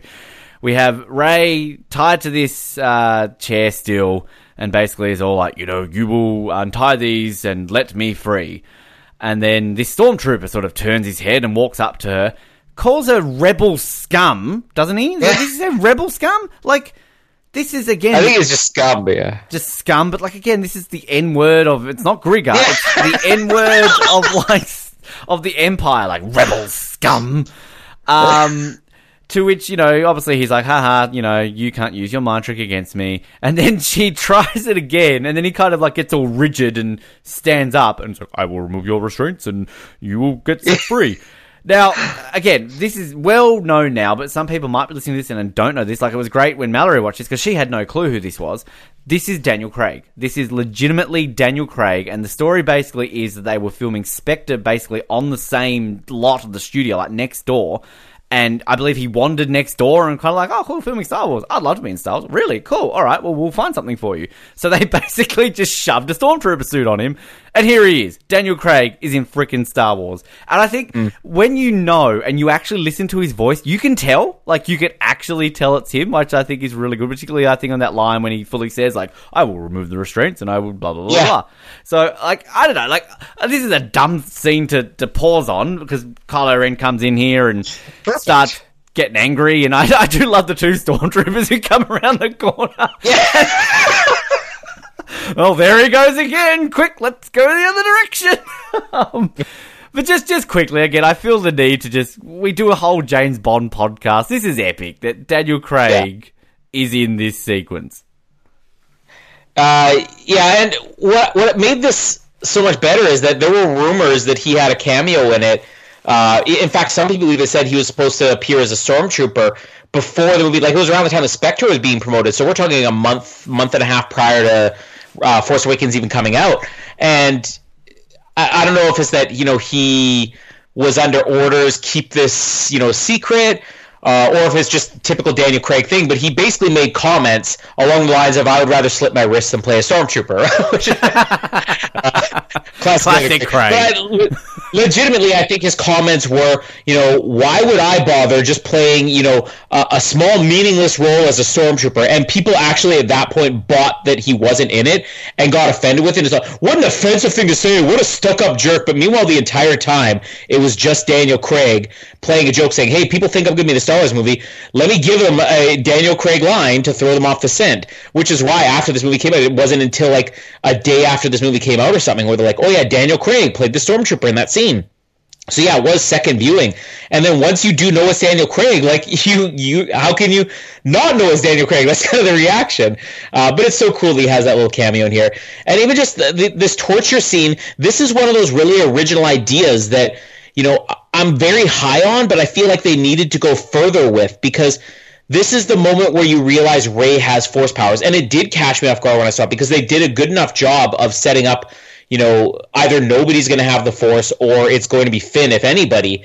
And her sort of fighting back here against that, it's not something we've ever seen anybody do. I mean, the mind control thing or the mind reading thing alone is something kind of new in Star Wars. You know, we've had uh, mind control, we've had people sort of meditating and being able to sense feelings and stuff like that, but nothing is, well, I guess we could, Vader read minds. I, I guess that's what the Return of the Jedi, especially for a sister, he, so it is possible, but just this interrogation technique, it's it's something so cool, so new, and then Rey fighting against it, it's done so well here, where she's just suddenly, you know, fighting back against him, and he's caught off guard, um, but I wish that that had become a bigger thing because they have the one scene where following this, you know, where he's talking to Snoke and he's very animated. It's like, you know, she knows the Force, but she's untrained. So how is she able to do this, right? Uh, this is, why not have a moment where Rey is like, what did I just do? Like, what's going on? Or have her talk to somebody later on and say, I, I was able to use this power and I don't even understand this. Because this was the same girl who's like, in a movie from now saying, it's it's something that the Jedi can use to move things with their mind. And even here, she's like, I thought Luke Skywalker is a myth. Like, she wouldn't know enough to know what she was doing. I want a moment where she's kind of freaked out by this because it, it's such an original idea to have somebody have Force powers and not know where they came from, which... I still, you know, I'm interested to find out, like, did she learn this at some point and then her memory was just wiped? It, was she just sort of born with this, kind of like Anakin, and just didn't understand what it was? Um, But yeah, they just don't go far enough with it. But I don't want to be too critical because I think like the scene is probably, you know, maybe my favorite scene in the entire movie, that interrogation scene. Uh, and even the, let's talk about like him taking his helmet off, because I remember this is something that me, you, and Noah debated very heavily after The Force Awakens about, you know, do you think that they should have waited until the final scene with Han Solo to have him lose the helmet? And while I think that is the most effective way to do it, like, talk about not humanizing a character until the very moment that you're supposed to have him, you know, confronted in like this human way. That would have been so good, but I feel like we would have lost something in building Rey. Because even though I say they should have done more, the only thing we really have in building Rey is this scene between Snoke, Hux, and Kylo Ren here. And if he had had his helmet on, I don't think you would have had that panic in his voice where he's like, something weird is going on. I don't know what, what's up with this girl, but like, you know, no, but she shouldn't know how to do this. You couldn't have him emoting like that with the helmet. So I don't think the scene with Rey needed him to lose the helmet, but I think you needed to see him as a person before that scene where he is kind of frantic and whiny and all that. Like, it wouldn't have really worked otherwise. And well, I can't imagine how good that scene would have been if he only lost the helmet for the first time standing opposite Han Solo. I think that we really would have missed something with these first two scenes. That's a good point. I didn't think about it that way, actually. I, I mean, I, I vaguely remember you guys having that debate back back back hmm. in the day. Um, but yeah, no, that's it, it is a good point, because I, I mean, I like it. I like kind of seeing this, and it's kind of like, I think the thing that to me adds to it as well is kind of going back to our point about how you, I don't think you saw him in any promotional materials. Like, it is kind of one of those moments where you're not expecting him to just remove his helmet. Like, you don't see Darth Vader without his helmet until the third movie, so it's kind of that way. Just quickly before we move on, um, apparently Daniel Craig's character does have a name. It is F N one eight two four, uh, and this was revealed in the Lego Star Wars Force Awakens game, which people ah. did not say was canon, although apparently somebody later confirmed that it was considered canon. Uh, he apparently the character was mainly referred to as J B double oh seven, uh, funnily enough. And then there's a book apparently called William Shakespeare's The Fourth Doth Awaken, uh, which is a retelling of The oh, Force yeah. Awakens in Shakespearean style. And in this sequence in the book, Uh, the first letter of each sentence in his initial dialogue spells out Daniel Craig, and in a later line he states, "I'll tighten up thy bonds, make thee a spectre." So um, this is the thing that I love about this, because it's like they people go out of their way to know who this is and kind of just play along with it, because it's It's just cool. It's just so cool to like. It's not like it's just like, oh, cool, an actor has a, a James Bond actor is appearing in Star Wars. Like, it's happened before, and a Star Wars actor being James Bond, it's happened before. But like, this is just like legitimately they've gotten actual James Bond at the time who just happens to be filming next door. Like, I really wish they had done something like Inspector. All of a sudden, you've got like Mark Hamill in the boardroom scene sitting next to Christoph Waltz or something like that. Like, he's the one who gets his eyes like gouged out or something. I don't know. Yeah. Like, that would have been cool if they had have like um you know done the same. Because I mean, were these uh, did uh, No Time to Die film next door to Rise of Skywalker again? Are we going to have this again? Maybe. Uh, well, I mean, Rise of Skywalker, I think, finished filming, because No Time to Die only just wrapped filming. Maybe before Daniel Craig broke his hip or whatever it was. Back when they were originally filming. It's taken that long to film and he's gotten that old. I'd rather break my hip than play James Bond again. Oh, so good, so good. We should probably talk about the conclusion of this movie. Uh, I think we've got about forty minutes until we crack the five hour mark, so let's let's skim through this, because I don't want The Force Awakens to be a two part episode. Uh, if, if Empire Strikes Back was not two parts, then The Force Awakens does not deserve to be a two-part episode. Uh, so we're holding it against you, Abrams. Yeah, exactly. Um, I think kind of I've I've already touched on this scene. I kind of included this, you know, the whole, you know, Finn and everyone going off to to go to Starkiller Base. Um, the one thing that I didn't really mention was the hug between Leia and Han. I, I like that hug. That was used in the trailer, of course. Um, but, you know, you were talking about before, sort of, you know, they don't have much screen time and everything there. But, um, no, I, I, I like this moment. Um, it's it's a nice little kind of the final time these two will ever uh, see. Unless, you know, Harrison Ford has a surprise cameo in The Rise of Skywalker, you know, using those force powers we never knew he had. uh, as, as a Force ghost. Um, Force Ghost Han, yeah. Force Ghost Han. We get this whole, like, oh, I'm going to come out of light speed and, you know, because of their radar and they can't detect us. Again, it just feels so rushed and shoehorned in. Again, Last Jedi, it's all about the Imperial ship and we've got an old code and there's tension involved there. This one is just like, oh, cool, guess what? I'm coming out of light speed and we're going to land really quickly. Okay. Um, so it's like, it's just... Uh, the um the how it should have ended is hilarious because they basically just show this how it should work and they just basically crash it straight into the planet and they die. Um, yeah, so... that's the risk you were taking, Han. Yep. Um, as they get out of the ship and they kind of got this conversation about trying to find their way in, we get the famous Han Solo line of "That's not how the Force works." Uh, maybe the best line in this movie. Uh, and like. It's it's interesting because I think I remember when I saw this, I was thinking like, oh, you know, does he feel very Han Solo-y? But like the more I've watched this, I'm like, yes, okay, he definitely does. And this is a very Han Solo line, like just the way he kind of says it and delivers it. So I do love that. Uh, they're charging the Starkiller Base because, you know, they're on like twenty-two percent. And they've got to get their, their it on charge, uh, basically. So they've connected it to their wall unit. Because that's the only way they can use the power. Oh, God. The Death Star never had to recharge again. What's with the technology thirty years later? Like, why do they have to recharge? Oh. I just want Han to live. That's not how the Death Star works. Yes, exactly. Like, oh, my God. Han Solo was there the very first time. Like, you know, um, no, he saw the Death Star. He was the person that was there who discovered it. As, as Obi-Wan is like, that's no moon. It's a space station. And here he is now, like old man Han on a planet that's just having to recharge its batteries to, to kill another planet. Like, just that's the not how Star Wars works. Ever, again, the only battery it can ever use. Because once the sun's gone, this thing does not have rockets to travel to another solar system. What if it's a cloudy day? Yeah, they can't destroy anything at night, can they? Like, let's have a sneak attack and destroy Tatooine at midnight. Um, General Hux? Yes, random man. Uh, it's dark. We can't charge. Oh, blast you, nature! I will set my alarm for sunrise. And if they get like... eighty percent, eighty-five, ninety, ninety-five, ninety-eight percent. Oh, Eclipse, come on! And what if they, like, you get, like, you know, Jimmy, first day on the job. Coordinates entered, sir. Absolutely, fire away. And he blows up the sun.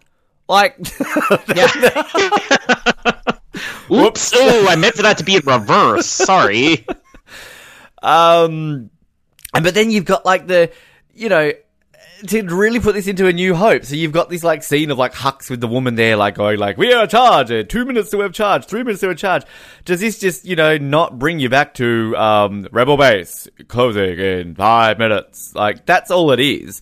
The difference is, is like, yeah, we, we pointed out a bit of a plot hole with that. Like, why didn't the Death Star just go into hyperspeed and come back on the other side of the, the Rebel Base? That would have made sense. But, like, here it's just, the tension is all something charging. And, again, it's...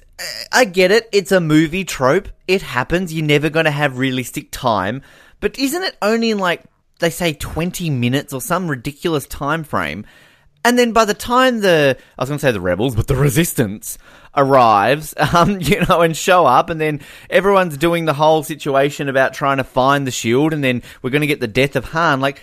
This is taking at least, like, an hour. Like, can't they say, like, oh, eighty minutes till charging? Like, make it a bit more believable. Like, twenty minutes? Come on. Mm-hmm. Jack Bauer wasn't even that bloody efficient. Uh, so, I mean, let's be honest. He was pretty good. He was pretty bloody efficient was Jack Bauer, but, you know. Um, and I bet you if Jack Bauer had been in charge of that, he would have put some freaking rockets on the back of the planet so it could move to another sun. He would have been like, God damn it, Chloe, I told you to put some rockets on this. Who builds a one-use super weapon? I'm going to need a hacksaw. Uh, I'm going to fix this right now. Chopping people's heads off. Oh, Jack Bauer in Star Wars. That's like orgasm mode. Um, so, yeah, Han... No, that's what... Get, get Kylo Ren, I'm going to read your mind. Jack Bauer just go up to Rey and says, I bet you don't think I could get this towel all the way down your throat, but I can and I will.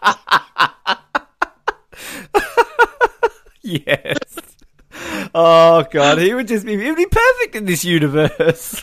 Like, just, you know, limbs getting chopped off, perfect. He chops heads off. Like, you know, it, it works. Kiefer for episode ten. Oh my God, Ke- Kiefer, Kiefer for episode. Absolutely, let's start that campaign up right now. Um, he doesn't age. This is the thing. Kiefer Sutherland still looks as good as he does today as he did during twenty-four. This guy doesn't age. He looks as good as he did during Lost Boys. Uh, this is a he's a fuck Poe Dameron's beautiful face. Kiefer Sutherland's beautiful face. That man is an angel. He is an angel. Can we just have Kiefer playing Poe's dad? Oh. God, just just play anyone for me, Kiefer. Like, you know how you have that list and it's like five celebrities that you, you get away with sleeping with if you're in a relationship, right? Like, like you, you kind of, you know, have a male list, or I guess if you're, you know, you're a straight woman, you have a, a female list. If you're a gay man, you'd have a woman list, all that sort of stuff. Like, if I had my male list, Kiefer Sutherland's on that list. Just saying. Like, he's a beautiful, and Canadian too. Like, what more can you want in a man? Absolutely. You know, it's it's just like me, beautiful and Canadian. That's why you keep me around. I'm yeah, on your list. But Colin, you're not in a band. So Oh sorry. Um, just I'll start a ba- I'll join Noah's band. Yeah, well I'll be I'll replace Noah at Fatty Esther. I'm waiting for the reunion, the Fatty Union Fatty Esther reunion. It's it's been a while. The fans demand it. World tour coming in twenty twenty-one. Um So, yeah, they're sneaking around, and, oh, who do they find? The iconic movie villain of Captain Phasma, who basically... her one scene, and, like, this is this badass character, and she just turns into flaky old, okay, I'll do anything for you. Again, something every uh, the the How It Should Have Ended does better is when they basically show her in this scene, like, when they're, like, you know, pointing a gun at her, oh, disable the shields. And then basically in the, that they go, oh, actually, did you say disable the shields? I thought you said alert everyone and tell them that you're here. And you hear the pew, pew, pew. Why doesn't she do that? Like... Yeah, exactly. Like, like, that just makes no sense that she just turns... And she... Oh, it's just so frustrating that she's just here and... Oh, guess what? This is badass gold stormtrooper who's just going to turn into a, a coward and just do what's said because... Former stormtrooper guy is pointing a gun at her head. Like, it's, uh... And, like, she's the one who is so enforcing the rules yes. that a guy who wouldn't pull the trigger needs to be sent for, you know, mind manipulation or whatever, like, reprogramming.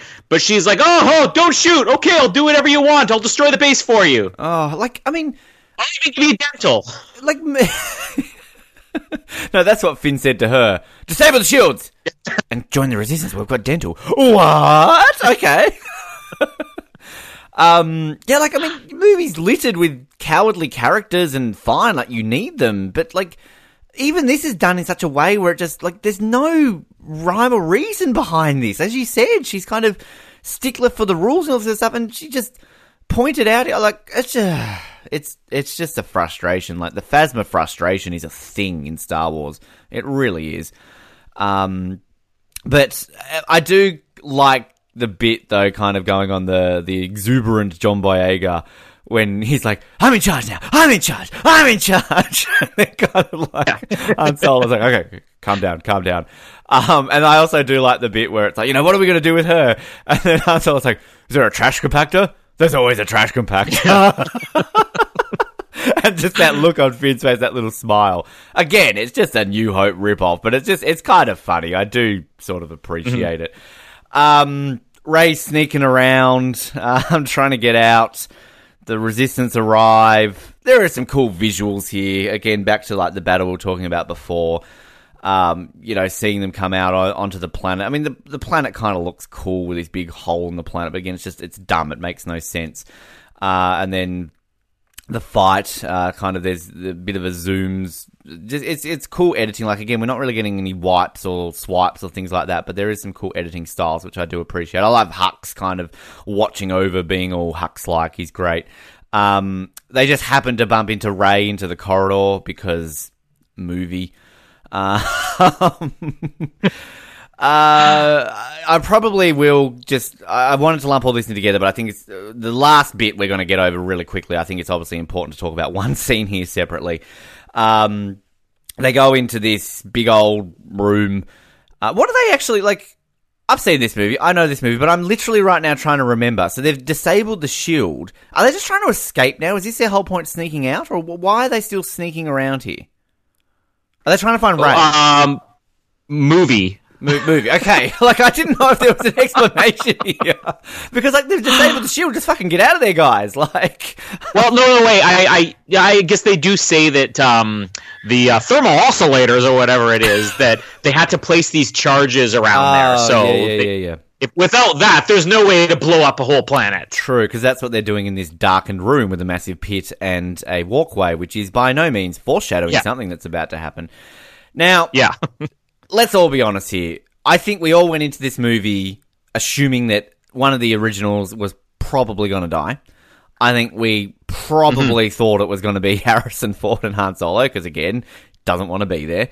But I think kind of you get to a certain point, because I actually always forget how late this scene happens in the movie. I always have this memory that this happens like halfway through the movie, but this there's only like twenty-five minutes to go in the movie at this point. This is basically right, you know, mm-hmm. in the final section. So I think kind of at this point when you're watching this live, like for the very first time, you I, like I kind of forgot. It kind of went out of my mind. So you have this, but as soon as you get Han, you sees um, Kylo Ren, Ben, you get the Ben like straight away, and you get this moment when they're walking out the platform. I like I was like, oh no, like th- this is going to happen. Like right now, Han's dead. Like you just you just knew it. Um, he sort of approaches him and kind of you know they're having the father-son talk, um, but. I do like, again... The father-son talk. Son. You see, Ben, when a man and woman love each other... I see you've met a young girl. Uh, you've tied her up. Now, let me explain. That's not how you get a girl, son. When a man and a woman love yeah, each you other... You ask for permission first. Consent, son. It's, it's not, important. It's not like how it was back when I met your mother. This is a very important time now. Like, you don't just tie a girl up. You ask her first. She might be into that. Um, if she's not, walk away. um, but, yeah, like, again, to go into my love of Kylo Ren, just this moment when, you know, he's basically, you know, oh, I'm so confused, and just, it's just the complete opposite of what they do in the original trilogy, really, when it's all about Luke turning to the dark side, and even, again, in the prequels, it's all about Anakin's eventual turn to the dark side. Here, it's... You know, it's just his struggle about turning to the light side. I think it's great. I think it's maybe the best, most unique thing about the sequel trilogy that really works. And I, I really like this moment between these two. Um, it's it's a really good moment. And even though it is kind of obvious, I feel that Han is about to die. I think that the way it kind of plays out, like just sort of the, the silence is very jarring, like it connects you into the scene. And then the way they kind of like have the hold of the lightsaber and then all of a sudden, boom, like bleh, straight through, straight through the gut. Um, the look they share with each other and then kind of just his eventual fall. Because again, uh, Star Wars cliche number three hundred twelve, uh, if there's a massive hole somewhere next door, you know a character's going to fall down. Um, obviously Rey and everyone, no! And then Chewie, no! um, why doesn't Chewie shoot Kylo Ren, like, straight away? Uh, Han falls down the pit. Rip Han. Um, oh. There's a bit of a battle going on here for them to escape, and that will lead into the final sequence.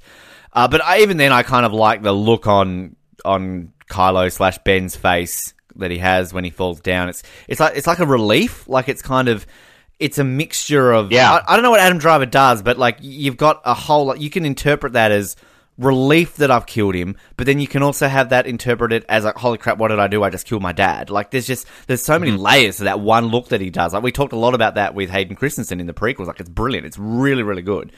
Um, and then you get that cut to layers kind of, like, look, and she just she just knows. Um, where's Luke here? Like... Uh, again, looking something. The how it should have ended. They have this scene, and basically, just before Kylo Ren's about to kill Han Solo, you see Luke um, turn up behind him and kill Kylo Ren, and then like Han Solo's like, "What are you doing? That's my boy!" Um, and then Luke's kind of like, you know, I always can sense when you guys are in danger. You know, harking back to the Empire Strikes Back. So, um, yeah, I'll just quickly cap it there because again, I feel we need to. This is probably the biggest scene in the whole movie. Uh, maybe the biggest scene in all of the uh, sequel trilogy right now: the death of Han Solo. Um, this movie doesn't have a lot of deleted material, like in comparison to the other movies. Like we talked about in, you know, the original trilogy, even the prequel trilogy, all these little subplots got deleted out. If you watch the deleted scenes for The Force Awakens, you know, there's a couple very, very minor scenes dealing with Leia and the Republic, like early in the movie. Um, there's the scene with Chewie ripping Simon Pegg's arm off. And then there's a little bit more on Starkiller Base of the snow stuff. And some of that, it didn't make it into the trailers, but there were some images that were released, like some promotional images of like Kylo Ren in the snow with the, the stormtroopers that got a lot of people excited. Because after the Millennium Falcon crashes here, it's not like they just walk up to Starkiller Base. Like they, they actually hop on some type of speeder, and there's a little bit of a chase scene, and Kylo Ren finds the Falcon, and he's like, they're here. Uh, it doesn't really work when you watch the deleted scenes. It, it's it, it just feels like a tacked on action scene. Uh, but it is cool to think that like there there's more adventures there, because logically it doesn't make a lot of sense that they just crash there, nobody notices them, and they walk through the snow to get there. Like, are they that close? At that point, Hux would be looking out the window and say, by God, there's the Millennium Falcon right on our doorstep. Somebody go out and fetch that for me. it, it's clearly a little ways away, but um, the, the the stuff with Finn and like talk about actors with chemistry. Like we, we love the the Hayden Christensen, Ewan McGregor chemistry. You know, the Carrie Fisher, uh, Harrison Ford chemistry, the Mark Hamill, Harrison Ford chemistry. I would say John Boyega and Harrison Ford above anybody else in this trilogy just have incredible chemistry, and it's sad that, you know, they, they only got to do a handful of scenes together. It, who cares if it's Star Wars? Put them in another movie together. These guys are brilliant. It, it, even more than just that line, like, that's not how the Force works. Just the way the whole thing plays out, where he's like, "What did you do when you were here?" Because Finn got them here by saying, "I worked at Starkiller Base. I can get us in." It's like, okay, so how are you gonna get it? I don't know. It's like, well, I thought you were here before. What did you do here? Sanitation. He's like, sanitation. Just like how old he is. And then he's like, don't worry, we'll come with a plan. And the sincerity on John Boyega's face where he goes, we'll use the Force. He goes, that's not how the Force works. And then when he's like, people are counting us. The galaxy is counting on us. It's like the most elaborate, like like animated that Harrison Ford's ever been in these movies. I just love the scene. Um, and... taking away from that a little bit, just the idea that Finn's like, I can get us in there. Like, he literally has no plan at all. And if he had said, you know what, I'll, I'll, I'll figure something out, I'm still trying to figure that out. If, he's, if he even said a line, I'm still trying to figure that out. It's like they got there and said, hey, I needed to come get Rey. Like, what a self-centered act. This girl that you met a couple hours ago, Han makes a good point. The entire galaxy is counting on you. And you're like, no, you know what, I'll just... He could have polled people and said, does anybody else have a plan? Yep. His first... just I'll get us in there. Like, there's no thought process at all. It's just it, little things that you can do in this movie to make it a lot more plausible, um, a, a lot easier to swallow, and they just don't do it. And, and, and then the Phasma and thing. Again, can I just quickly say before you do the Phasma thing? Yeah. Again, his guy has defected, what, twenty-four hours ago? Are we not going to yes. see this in the next movie that all of a sudden, oh no, he was playing you the whole time? Like, that would have been a great plot twist. Like, the whole time he's actually just being a spy! And he's like, you know, like, have that as a cool little twist. Yeah. Well, it should at least be brought up in the movie. Like, in reality, you're look at what happened. Go back to Rogue One. You know, they don't immediately trust Jyn. They throw her in a cell. They start questioning her. Mm-hmm. And, and even the pilot, Bodhi, they're like, you know what? We're going to blindfold you. Like, how, how can they just be this trusting? Some guy just miraculously, a stormtrooper, first time in history, a stormtrooper has gone against his programming from birth, decided to break you out after knowing you for five minutes, and you're just going to trust him with the plan to save the galaxy. Like, just have one scene where you have them log, stretch the movie out a little bit. It, it, it's not like it hurts the other plots. It would help the other plot to say that Rey was in prison for several days as they basically, Finn is like, come on, we don't have time for this. Starkiller, th- then you can add the thing, like, forty-eight hours to charging. Like, you don't need to, you know, have everything be in twenty minutes. It would have helped this movie to have time passage to say, we don't trust this guy. And then eventually be like, you know what? It's our only hope. Hope. Hope. It's our only hope. Yeah, it's just there, there's so much more you could have done with this. Um, but again, it's not it's not bad. It's not unentertaining. It's still fun to watch. It's just when you really have to compare this to the other movies, it hurts from not having that planning. And I'm not I'm not going to say I, I don't want to say giving credit to J J. Abrams, but uh, uh, uh, uh, benefit of the doubt, like, I don't know. They did scrap the original script very late, or start reworking the original script very late. It was like, you know, less than a year away from filming. So let's give some, you know, benefit of the doubt to them. Like, okay, we didn't have the time to put this on. Delay the movie a year. Like, you you are now releasing movies bound by a release date. There's a reason why George Lucas waited sixteen years to make The Phantom Menace. You know, he wanted to get it. Now, was it perfect? No.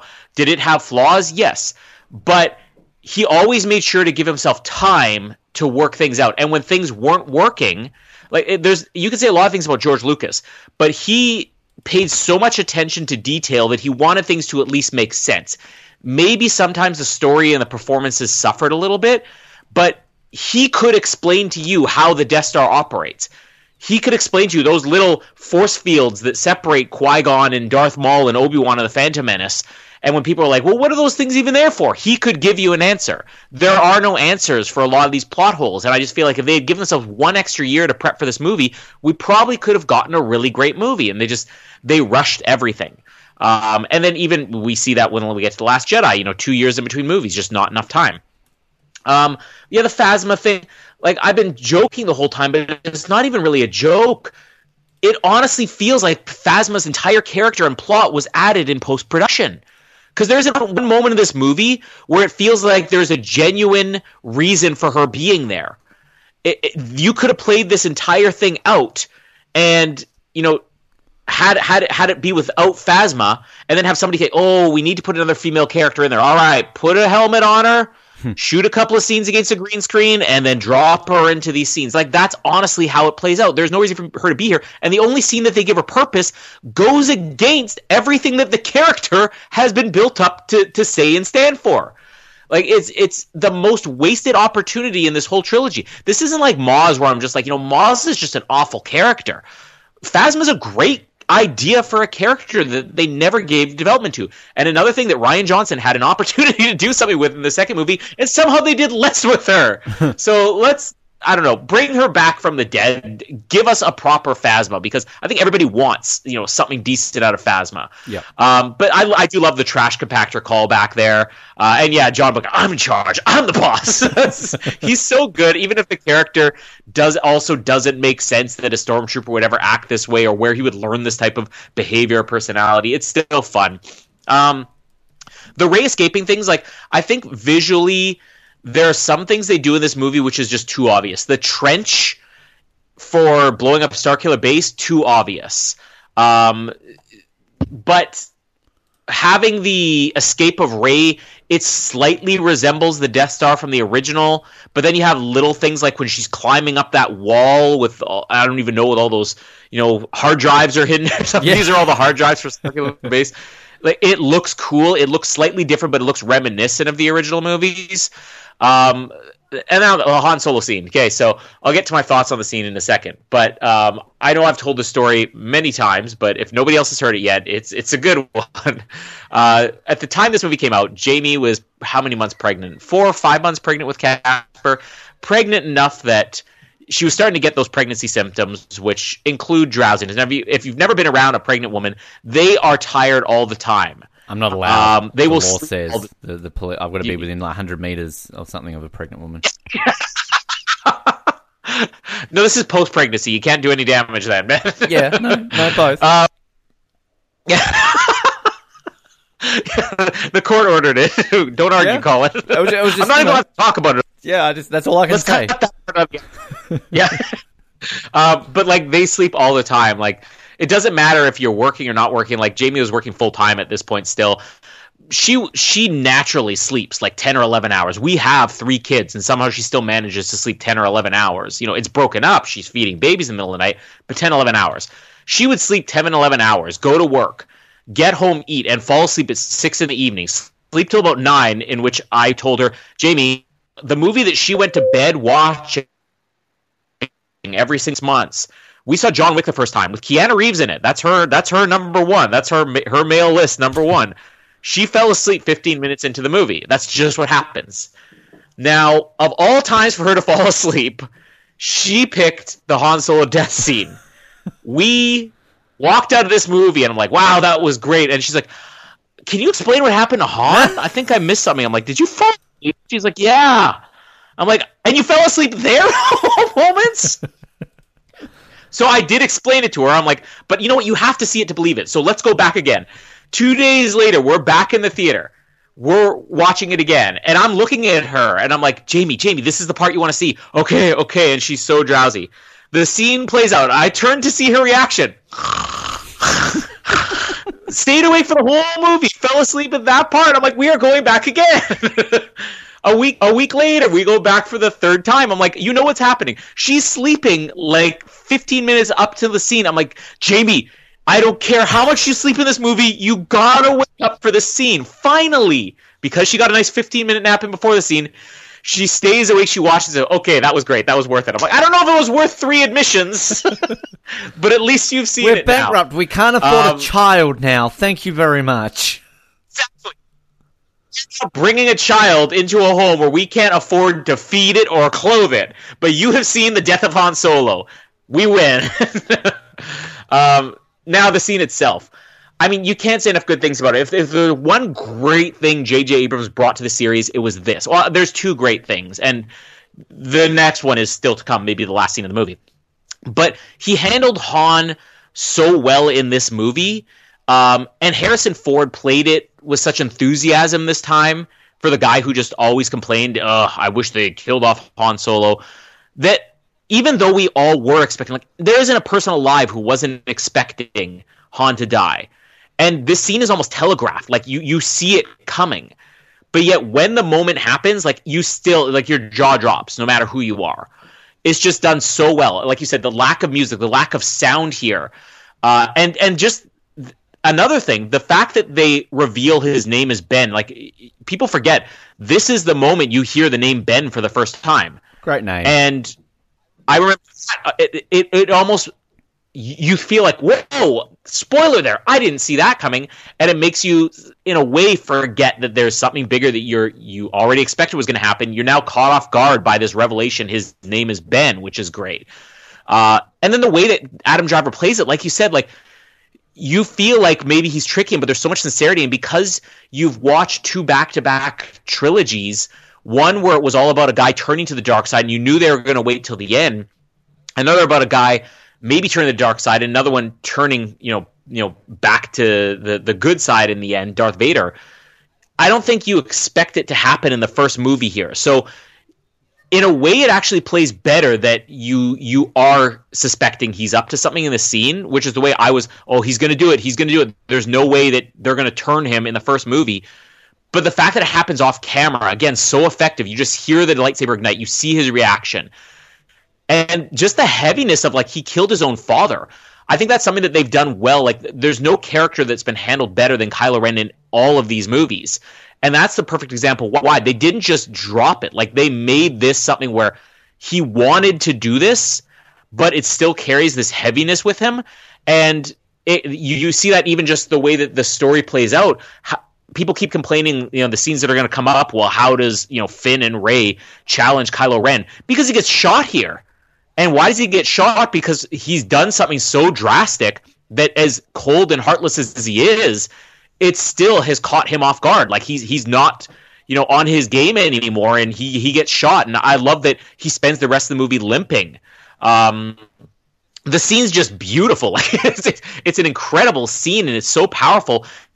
And just the fact that we don't get a final moment with Han Solo, like, this is the way Han Solo goes out, it feels appropriate. Like, Harrison Ford wanted him to be a character that, you know, sacrificed himself for the rebellion. That was the wrong way to go. Now that we've seen this, you realize the best way for Han Solo to go is to make peace with everybody except for his son, who kills him. Like, it's it's such a tragic end, and it's just it, it feels like it's the ending you want for Han Solo without anybody ever suspecting that's the ending you wanted. If that makes any sense. Yeah, no, I I would definitely agree with that. I think that's a that's a very good point, and um. Yeah, I forgot to obviously mention the shooting part. I, I look, I will we'll get into this battle. I still, I I watched a very good video um, on YouTube about somebody who, you know, is very critical of the Disney movies, the Disney Star Wars movies. Um, I don't know his thoughts on, like, Sleeping Beauty or something, but um, I... I probably loves them. I, I, don't, I don't know. All your controversial thoughts on Steamboat Willie, please. Yeah, exactly. Um, but he does make some very good points about lightsaber battles. Disney kind of does very bad things with the way lightsabers are perceived in the, the sequels. And I think kind of they take a bit of the mystery around it and a bit of this because, yeah, while, while the argument is Kylo Ren's injured, so that's why he can kind of, you know, have a bit of a battle with Finn. Kind of going back to our points before when Finn has that lightsaber and he's eating, just stabbing stormtroopers and stuff like that. I think kind of... Like, let's be honest, if we picked up a lightsaber tomorrow, we're going to injure ourselves. Like, I mean, I don't think it's kind of like a thing where it's just like, oh, wicked, I can do things like that. So, I don't know. Um, but one thing I do love about the whole Kylo Ren injury is, I, and I'm, I'm jumping here, but we're going to we're gonna lump this in together right now anyway with the battle and everything. But I do love... And again, it's just Adam Driver. Like, this guy's going to be... He's one of the favourites to win an Oscar next year um, through... Uh, what was it? The, the Husband movie? Is, is he in that one? Um, do, you, do you know what I'm talking about, that movie? I don't know if you've been following the Oscar race this early on. I have no idea. Okay. Black Klansman two. Well, obviously nominated for that, but, like, no, he's... um oh, he's in a movie which he's getting really high Oscar bars. Can I also just point out, Adam Sandler's getting Oscar bars, which shouldn't excite me. But it does. It really fucking does. And Jennifer Lopez, too. Like, two people that you would never think would be in the conversation process. Yeah. Anyway, not the point. Oscar month, coming to the Oz Network in twenty twenty. This guy is a fantastic actor. And I love how, like, when he's struggling with that shot, he's, like, punching himself. Like, you know, to, like... Because this, this is... This is adds a bit of realism, because I think that's what you do. Like, I... We've all had an injury where kind of, like... You, I don't know. I've had a, a dead arm, and you kind of punch your arm. Like, come on, arm... Don't yeah. be dead. Um, yeah. So, but so, like, the way he does that, like, I just love that. And I, I'm I'm wondering if that's scripted. I hope it's not. I hope that's kind of like an Adam Driver thing. Like, hey, I'm going to do this. Like, it's just, it's incredible. I, I, I honestly came into this episode thinking I'm going to talk up Kylo Ren and Adam Driver. I think I've done it so much more than I thought I would. And just just my appreciation. He, he is a great man, Adam Driver. He reminds me so much of my brother-in-law, so I'm not going to say he's a beautiful man. He's a beautiful man. But... Um, But even, like, can I just say, like, Logan Lucky just made me love this guy even more. Um, like, I love Adam Driver, yeah. Okay, and I love Kylo Ren. Mm-hmm. So good. Anyway, um, so the, the the final stuff here, um, I mean, I think we've got, like, seventeen minutes to wrap this episode up. Okay, so... Uh, basically, the explosion goes off. They destroy the oscillator. That allows the Resistance to blow up. Yeah, that's all you need to know. Um, but then you've got the lightsaber stuff in the forest. Uh, visually, this does look great. I will say, sort of the nighttime. Well, it's not nighttime, of course. It's the the sun has been drained. I don't even know what w- works here. Um, but, like, visually in the forest, the way it's dark, and you kind of got the glow of the lightsabers on the faces. They look fantastic. Like, I really love the, the style there. Like, when Finn does the lightsaber and you see that blue glow on his face. Like, it looks so good. Um, Rey's hurt against a tree. Finn checks her out. Um...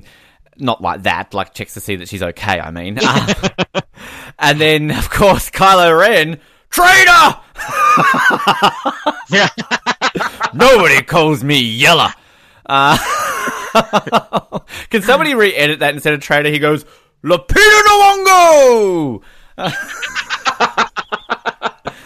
There's a lightsaber battle. Um, Finn gets... burnt with this is the only time I think in both movies we've seen so far where Kylo Ren's little penis sides actually have a purpose, because they like burn Finn's shoulder.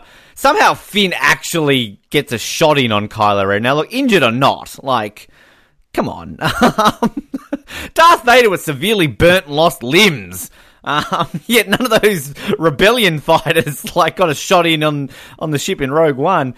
Um Eventually, he... I, so, Kylo Ren, like, slices him up his back, which looks pretty serious, and yet in about mm. twenty minutes' time, he's going to be waking up from a bubble tank and he's fine, so... I okay. But we kind of get a really cool scene, you know, Kylo Ren reaching for the lightsaber. It's wobbling, it's wobbling, it's wobbling. And then all of a sudden, zoom, it goes straight into Rey's hands. That's a cool scene. Just adding to the whole, you know, she's got force powers and things like that. We get our lightsaber battle between Rey and Kylo, and again, this is just a confusion of Rey's character, because again, we're uh, cool, she's got the Force, we don't know why, and all of a sudden, she can fly Millennium Falcon, she can speak droid, and now she can fight like this, you know? I mean, Luke was freaking born because of Darth Vader, who was born because of the Force, like... Surely he's got more of a natural ability in his bones than Rey, and we see him having to get trained, and he's Rey just, oh, cool, I can use yeah. the lightsaber. Like it just, it just, it just makes no sense. Um, eventually, this battle kind of ends because the ground breaks in between. We we kind of get a cool scene when like Rey's like closing her eyes and meditating halfway through this fight. Why doesn't Kylo Ren just quickly let go of the the stranglehold and then just chop her in half? But yet the ground conveniently breaks in half and splits him in half because movie. Um, Chewie rescues... oh, actually, the one thing actually, one thing I need to point out, because this made no sense to me in The Last Jedi, was when Hux like quickly runs in and sees Snoke, and Snoke's like, oh, get on your ship and leave. Um, we see this planet blow up like a minute later. Bring me Kylo Ren. Yeah, well, yeah. We see this planet blow up like a minute later. How the fuck have they managed to escape so quickly? Like, it just... There's, I know. There's so many people from the First Order that have escaped. Like, bullshit. Um, I don't believe this. Um, and it, uh, clearly it's not just Finn who's so attached to Rey, because now Rey's crying over Finn's supposed dead corpse. Um... Because, again, they just fall in love so quickly. Or well, not even love, but friendship love. Chewie has uh, got the Millennium Falcon. He rescues them both. Great. They fly away. Planet blows up. R two D two wakes up because he's a dick like that. Um, you could have helped about ten minutes earlier, R two. Um, we see the map get put into the piece, which, again, as I've said so many times in this movie, looking at how this works, you didn't even need the other map. Like, it's just dumb. Um, they the Millennium Falcon lands, and the one of the this is the Han shot first moment of The Force Awakens, isn't it? The why does Chewie not mm. hug Leia? Why is it Rey, uh, somebody that they haven't even met at this point? Like it, it really does make no sense. Mm-hmm. Like we talked about in New Hope. I, I really don't give a fuck about the Greedo shot first, Han shot first debate. It really doesn't bother me, not at all. Whereas this bothers me because again, she's never met Rey. Who is this woman? Like why is she hugging her? So, it, it is dumb. Chewie should be hugging her. Um, and why does Rey go to find Luke? Why isn't it Leia? Why is Rey... Yeah. Like, why? Why? Why? It just not, why? It just makes no sense. Never met her. Why do they trust her to do this? they, they've spent, the, what, fifteen years... trying to track him down. They have sacrificed how many lives just to find the map to Luke? Let's give it to the girl who wasn't here for any of the planning. They could have sent Miles. They could have sent Greg Grunberg. Like, yeah, Grunberg. Yeah. Like, it, it wouldn't have made it. They could have sent B B eight. Like, it doesn't make a difference. Yeah. It makes no difference. Just send Chewie. Are they that, like, are they racist against Wookiees? Why can't Chewie go by himself? You know? Well, yeah. Oh, angry. Um, so. Oh. Yeah. They found Luke. They go off. Now, this scene we're going to get to is epic. We're going to talk about this because it is epic. But I don't know where you stand on the argument that I think I'm one of these people. I think the movie should have ended when she flies off into lightspeed. Like, end it there. Like, okay, we don't get this great ending with Luke and we don't get Luke in the movie. But to me, it makes more sense that they end it on the, you know, she goes to lightsaber and you get the dun dun dun dun dun dun dun. Like, I don't know. Like, I love the ending because I think it's great, and I think we've talked about how much like that just got you like, oh my god, and then it ends. But I don't know. How do you stand on that? I'll just quickly ask you that. Uh, for for this movie, it is the most brilliant ending that you could ever hope for.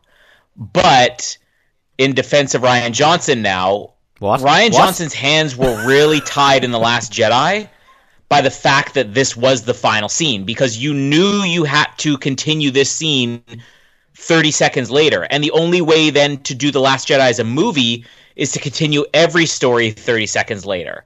So it hurts the next movie, but it makes for such an incredible finish to this one.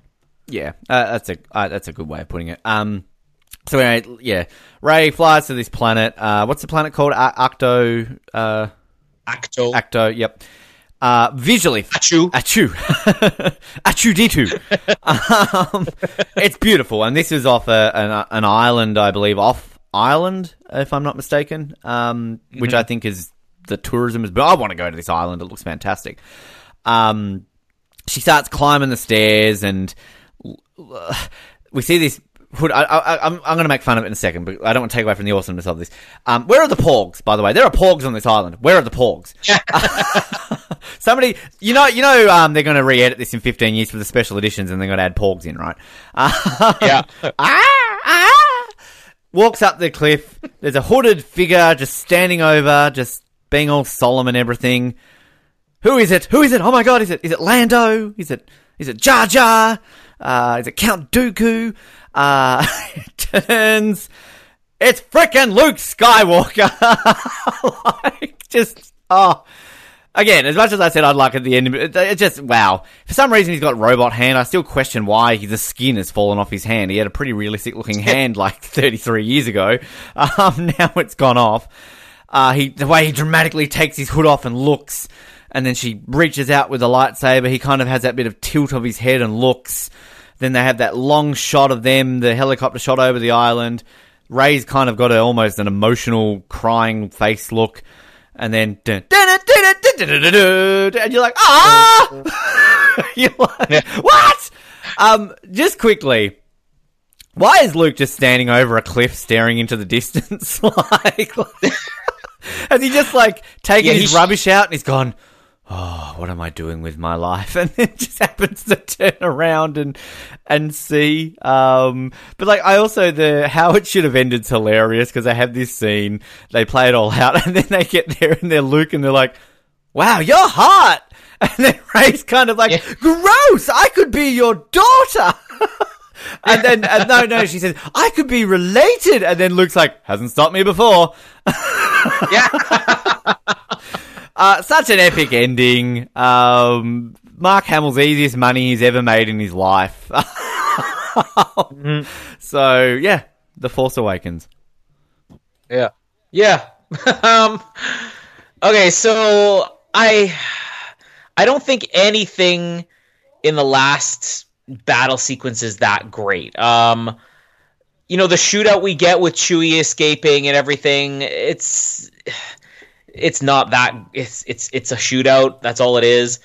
The battle scene, it's so forgettable, I think partly because it is the most obvious throwback to the original movies, you know, with the whole trench. Like, just don't do a trench and maybe have a little bit more of a dogfight. Make it a bigger sequence. Have some stuff in space first before they can get down there. Like, just like Return of the Jedi. Imagine if they're waiting for the shields to get down. Like, they're not down yet. They're not down yet. And you have a battle up there.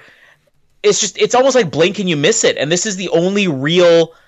If you, it's not even space, but if you want to call it space battle, it's the only real space battle in the entire movie. Um, and the trench thing is just, uh, I remember even the time seeing that saying, oh, come on, like, give us something different. Because I don't feel like this immediately rings as like, oh, it's such a New Hope ripoff until you see that moment. That just kind of pushes it over the edge. And the lightsaber battle, like, yeah, it's...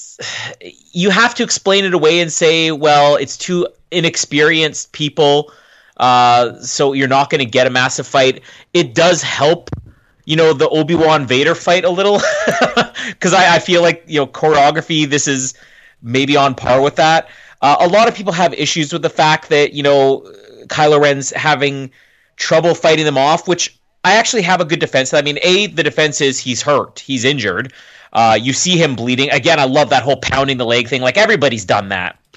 Um, but I think the best argument for why Kylo Ren is, you know, not just chopping them bits that very second is because of what we saw with him smashing the console earlier on.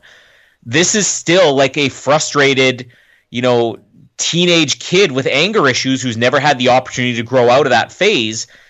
He wants to take the punch out. Like, even the way he approaches Finn with the whole traitor and even with Rey, it's like, you know, hey, I'm going to give you guys a beating now because that's what I need to do. I need to take my frustration out. We even see that in Last Jedi when he smashes the helmet. That is a Kylo Ren thing, and I, whether that's the intention or not, I like the idea that he's just stringing them along. He's like, I'll let you get a couple of hits in. It's like, but then I'm going to take my time. This is like, you know, Kaufman in Tomorrow Never Dies, mm. uh, or or Kaufman with Stamper, Kaufman's Stamper. Apprentice. It's like, I'm going to make your death last a very long time here. And, and that's the way I like to interpret it. So I, I personally prefer it that way because I think it explains it and I think it makes sense with his character. Good point. Uh, but like the lightsaber combat's not that great. The location, yeah, I think the glow on the faces is cool. Otherwise, I don't think the location, they did as much as they could have with this. We have earthquakes going on the whole time. Wouldn't it be great if they just had more of these chasms developing and, you know, rocks raising and just, just more going on there? Because uh, I feel like they, they spent so much time getting here that the battle stuff really could have been like twenty minutes of the movie. And if you were to add it all up, I mean, I'm, I'd be surprised if they spend more than ten minutes on the final battle. It's just it's it's too blink and you miss it. Um You know, Finn with the lightsaber, I, I feel like they handled in just the right way. Like, he barely knows how to use this thing. Uh, but that moment where you see it shaking in the ground and you, you only see Kylo Ren calling for it, and then it flies to Rey. Like, another one of those few moments that, like, something original, it really did catch me off guard. And the way the music plays there for the first time, like, da da da da da. Mm-hmm. Uh, we did comment on how...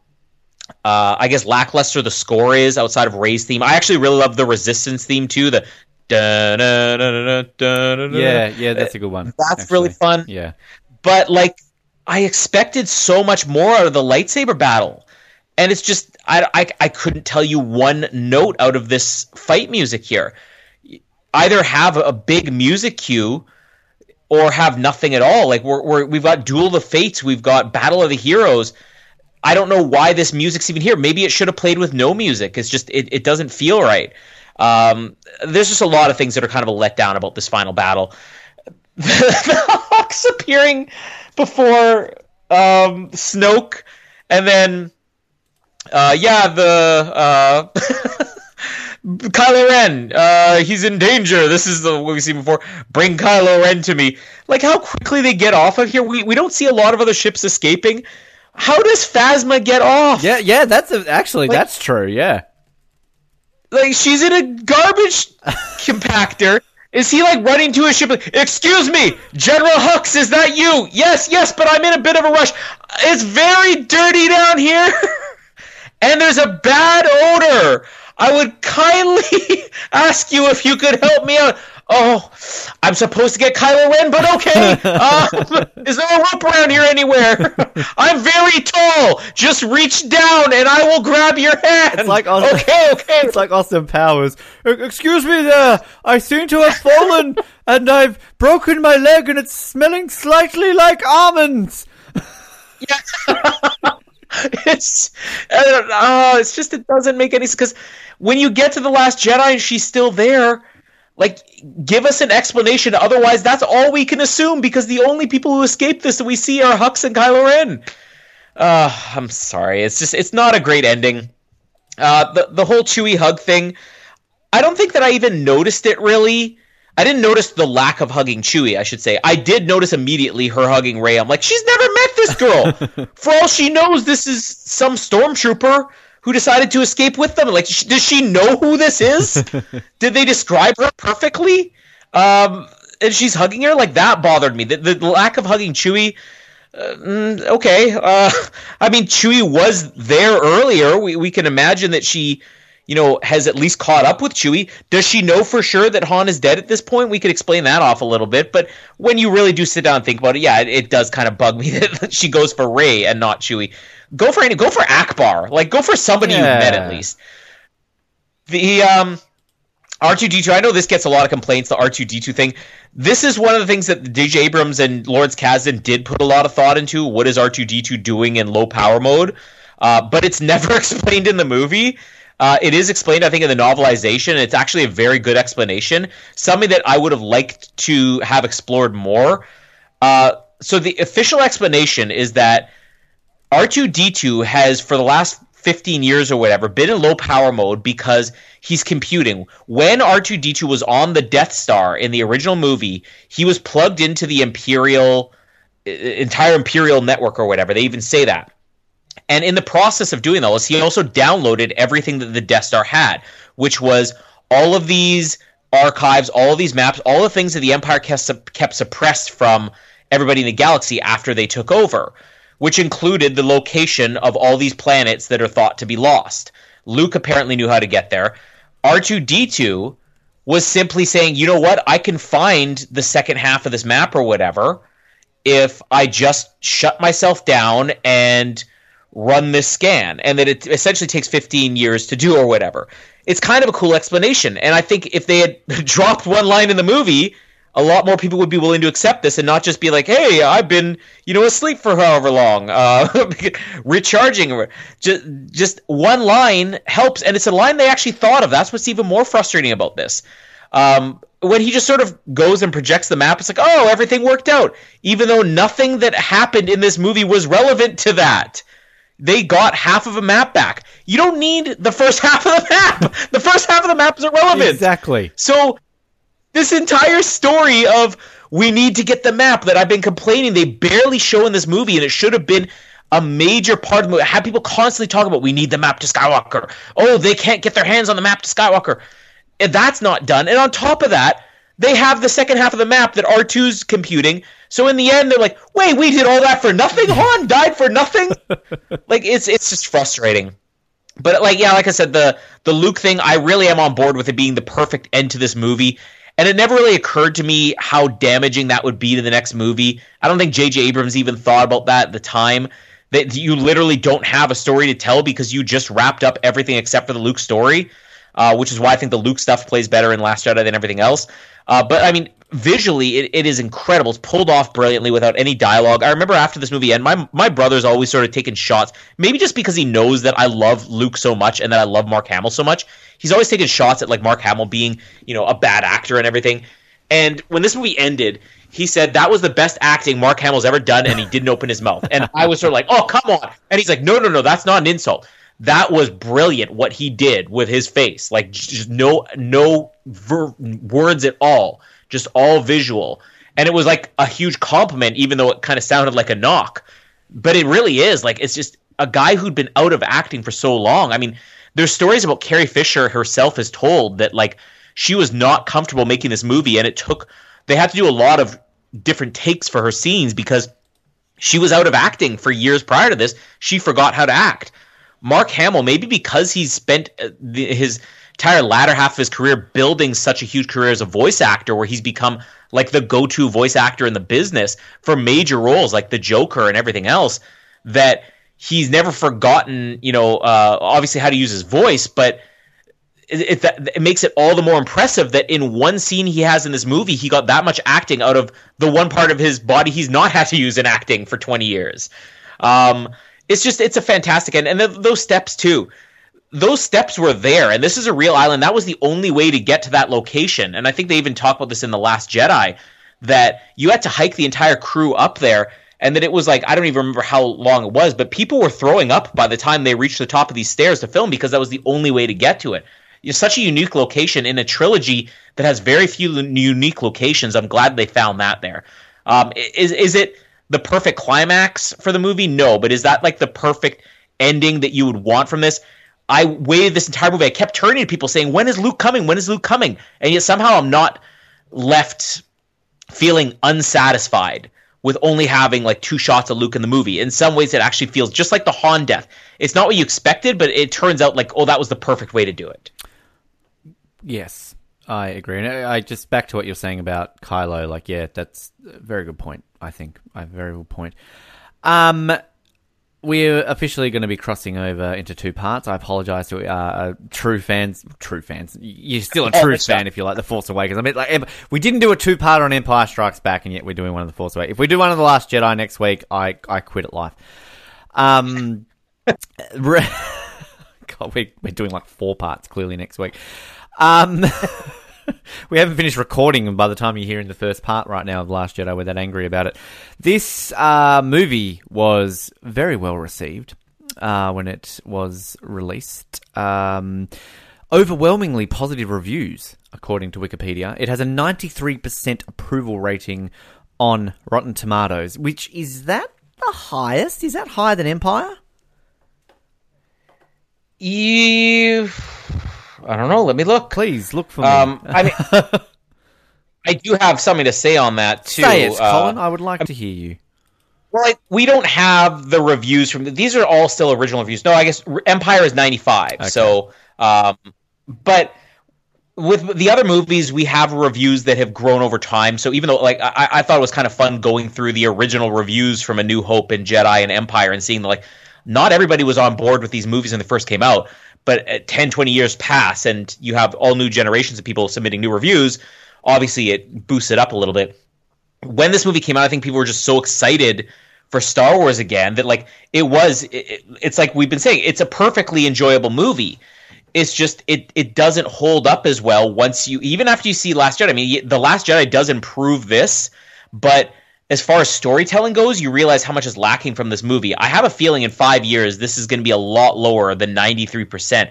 But I remember at the time people were like, I was shocked this didn't get nominated for Best Picture at the Academy Awards. And, like, every once in a while you get somebody saying, like, really? Star Wars should get nominated for Best Picture? Because I think it did get a Golden Globe nomination. I don't know, you'll, you'll read that in a second. But it, it's it, there was there was almost a little bit too much excitement over this movie coming out that the original reviews were maybe stronger than I think they would be even now four years later. Uh, it was ineligible for the Golden Globes Awards because it was uh, released after the mo- after the nominations were announced. Uh, it was added to the Best Picture nominees for the Critics' Choice Awards. So uh, it did. It received five Oscar nominations, uh, but not for Best Picture. Um, just actually, interestingly, I, th- I think I feel we've talked about this in some of the other episodes. But looking at the uh, overall percentages for Rotten Tomatoes, this has the same percentage as the original Star Wars, um, ninety-three percent. Uh, Empire, as you said, has ninety-five. Just got to point out though, the third, uh, well, fourth highest percentage, Last Jedi, ninety-one percent. Ugh. ninety-one percent. And that's going to change. ninety-one percent for The Last Frickin' Jedi. That's the big talking point. Now, let's tease it already. That's the big talking point next week was how confused the media was that audiences weren't agreeing with them, that they actually came up with conspiracy theories. Because how did people not love this movie? Oh, we'll tell you next week how did people not like this movie. um... Robbie Collin of the Daily Telegraph uh, gave The Force Awakens five stars, saying, sets out to shake Star Wars from its slumber and reconnect series with its much pined for past. That achieves this both immediately and joyously is perhaps the single greatest relief of ed- of the movie-going year. Uh, Peter Bradshaw, Guardian, five out of five, saying that it was both a narrative progression from the early three films, was it? And shrewdly affectionate next-gen reboot. Ridiculous and melodramatic and sentimental, of course, but exciting and brimming with energy of its own kind of generosity. Um, yeah, these are all that there. Um, it, it did... Uh, there's one bit there. Despite the overwhelmingly positive reception, certain critics found The Force Awakens a derivative of the original trilogy, some expressing their opinion that the film was essentially a remake of A New Hope. Andrew O'Hare you think? wrote for Salon that it was the work of a talented mimic or ventriloquist who could just about cover for the fact that he has nothing much to say. Stephanie Zacharek of Time wrote that Abrams delivered everything we expect as opposed to the nebulous, nebulous wonder we didn't know we wanted. While Scott Mendelson for Forbes said top-tier production values and a strong sense of scale and scope, but it felt so much an exercise in fan service that is only due to the charisma and talent of newbies, that J J. Abrams' undeniable skill as a visual storyteller, that Mad Lib's narrative doesn't outright destroy the picture. Probably have to agree with that one. Um, yeah, interesting. Before I get to the box office, yeah, as I said, five Oscar nominations, Best Original Score, Sound Editing, Sound Mixing, Film Editing, Visual Effects. I believe it didn't win any of them, though, if I'm not mistaken. Um, uh, and, like, come on, Best Original Score when The Phantom Menace, Attack of the Clones, and Revenge of the Sith were not even nominated. Yeah, that's that's strange. Um, I mean, it lost to The Hateful Eight in the Best Original Score. Sound Mixing, it lost to Mad Max, Fury Road. Sound Editing, it lost to Mad Max, Fury Road. Uh, editing, it lost to Mad Max, Fury Road. And visual effects, the one that maybe you would think it would be in with a, a actual chance, it lost to Ex Machina. Um, also up against that was Mad Max, uh, The Martian, and The Revenant, which, what's so funny? What did I do? I No, I, I can't wait for the two thousand twenty Oscars when uh, Rise of Skywalker loses the best visual effects somehow to Mad Max Fury Road. Just every year, Mad Max Fury Road. um, so yeah, box office now. Uh, we all this is only four years old. We we all remember it. It, it at the time. It broke the record for biggest opening weekend. Uh, two hundred forty-seven million dollars. Um, it has obviously been surpassed by both Invenger- Avengers Infinity War and then smashed by Endgame. Smashed. I just felt like sounding like Sean Connery. Um, which is the first and only movie to ever open with three hundred million dollars on an opening weekend. Just just put that into context, people. Like three hundred fifty-seven million dollars on an opening weekend when some movies don't even make one hundred million dollars. Uh, hello, Terminator Dark Fate. Um... Don't even make thirty million. And deserved. Um, still to this day, uh, it is the highest grossing North American movie of all time. Uh, nine hundred thirty-six million, six hundred sixty-two thousand, two hundred twenty-five. It is a very unique thing, I feel now, Colin, that... Because often when people say the most successful movie of all time, they would often refer to North America. But now, obviously, because international box office is so much more yeah. relevant, it's kind of... So, like, Endgame basically went out of its way to re-release itself with some extra scenes to break that. So, we now are in this unique part. And, and it still was the case, actually. I shouldn't say now, because when uh, Force Awakens was the number one domestically, it still wasn't number one internationally. So, um, it's it's weird that we've kind of got two different ones for both. Um, so yeah, Force Awakens, Endgame fell eighty million dollars short of The Force Awakens in the domestic box office, and the uh, global box office, uh, international of all time is Endgame, and I think The Force Awakens is only third. It didn't even beat Avatar, did it? Um, for some reason I don't have that open here. I'll, I'll get that in a second, but um, I, I do find it interesting, which I guess you can explain it, um, that... This actually, even though it is the uh, the all-time domestic number one in the U S and Canada, it didn't end the year at number one. But that obviously comes down to the fact that it was open for about two weeks before the end of the year. But it still yeah. only fell short of being the number one movie by one million dollars. um, not even mm-hmm. that. Like, actually, like three hundred thousand dollars if you do the math there. So Jurassic World ended up being the number one movie that year. But, uh, I mean, look, that that's crazy to think, isn't it? Because, I mean, you, you got to say, like, this was the number one movie of the year. But just by technicality, yeah. it misses out by three hundred thousand dollars. But win for Jurassic World! Yay! um, so the international uh, all-time... So, yeah, uh, uh, this is fourth. It didn't actually even beat Titanic. So it's one of only five movies in movie history to have grossed a worldwide gross of over two billion dollars. Um, it made two billion, sixty-eight million, two hundred twenty-three thousand, six hundred twenty-four dollars globally, um, whereas Titanic beat it, uh, Avatar beat it, and obviously Endgame now holds that record. So, yeah, interesting. Do you see where it is... Like on the Star Wars charts adjusted? Uh, Box Office Mojo have changed their website. It's confusing now. I, I don't know if you have that in front of you. Uh, I'm trying to find that. Um, cause... I wouldn't have been asked if I did. Well, it's just they've changed their website now, so it's not as easily to navigate to me. Um, I mean, it looks flashy. Good for you. Uh, box Office I mean, Mojo. I can see what do. They've had the same... look for about twenty years.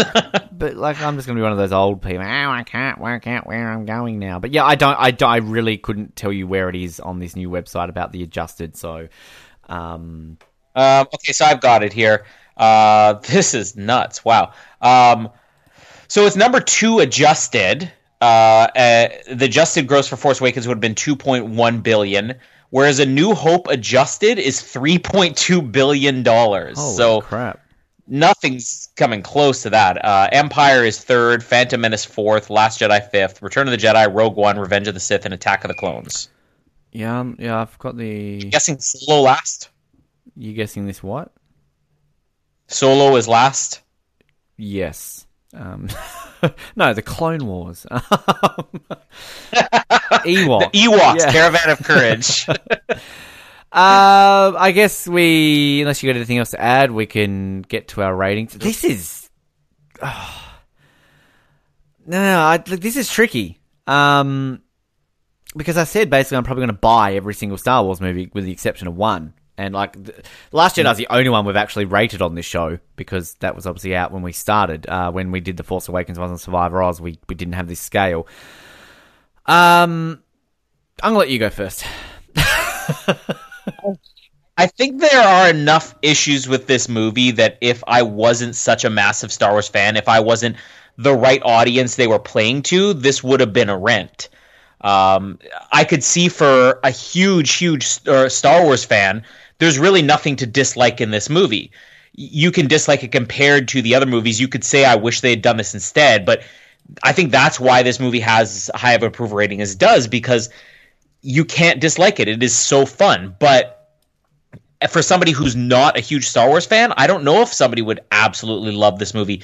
Even if you didn't see A New Hope and you didn't realize how ripped off it is.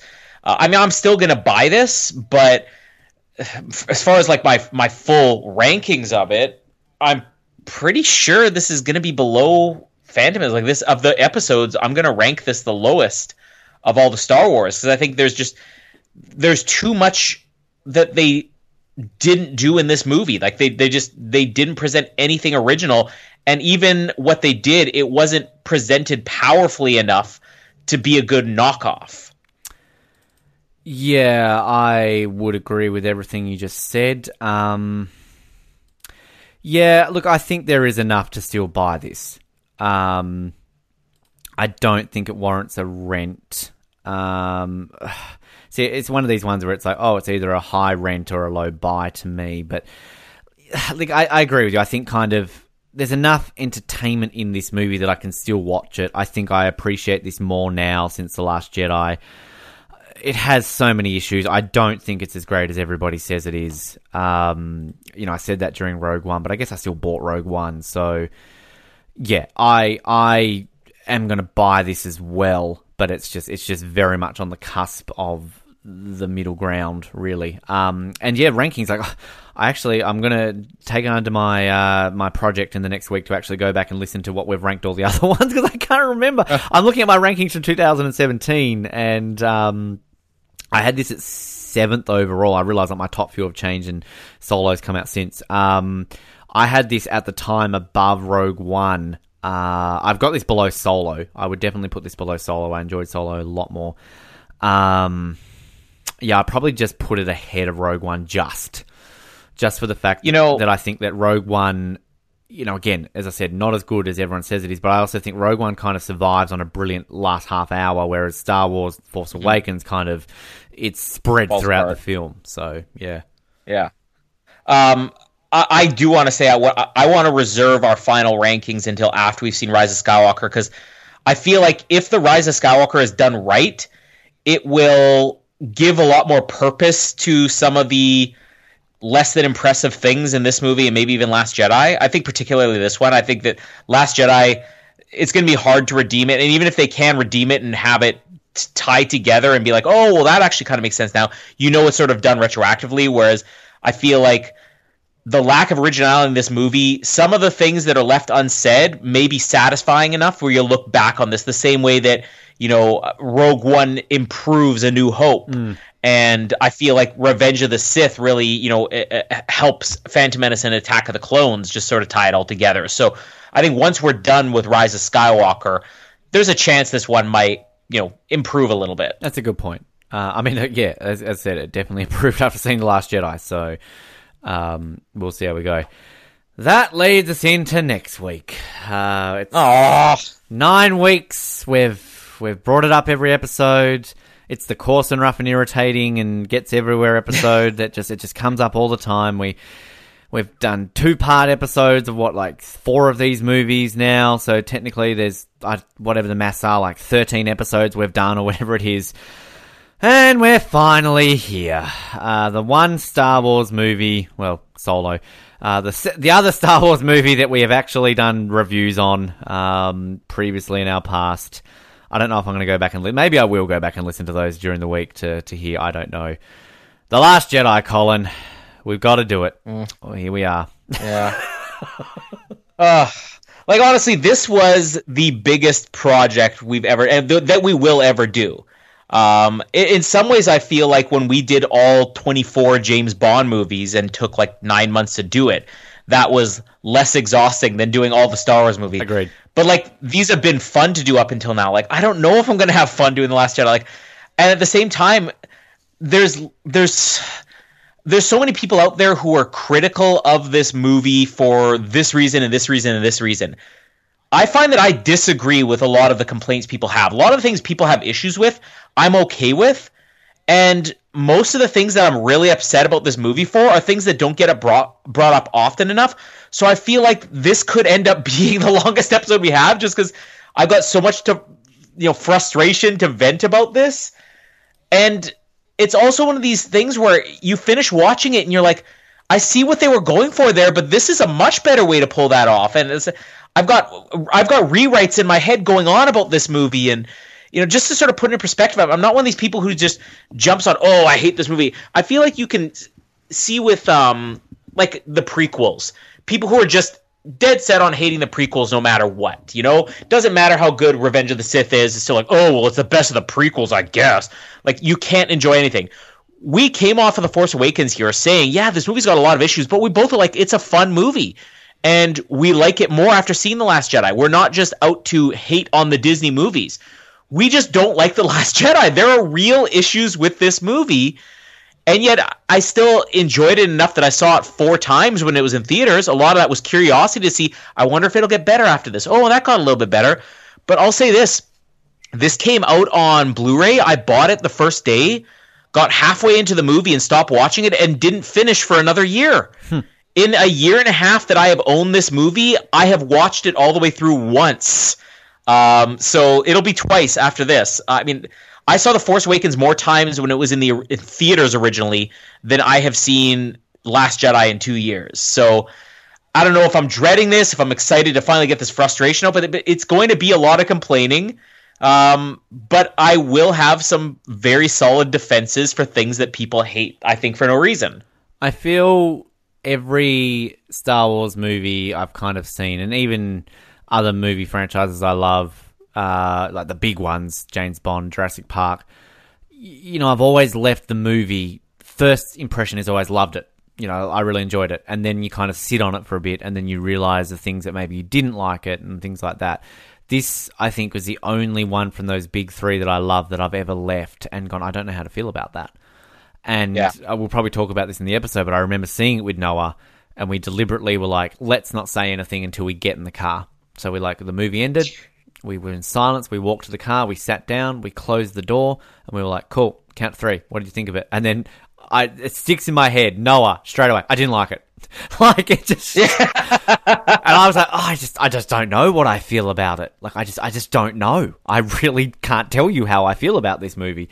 Um, yeah, it's, and I've, I've already rewatched it for this, and it was the third time I'd ever seen it. I saw it twice at the movies, hadn't watched it since it came out.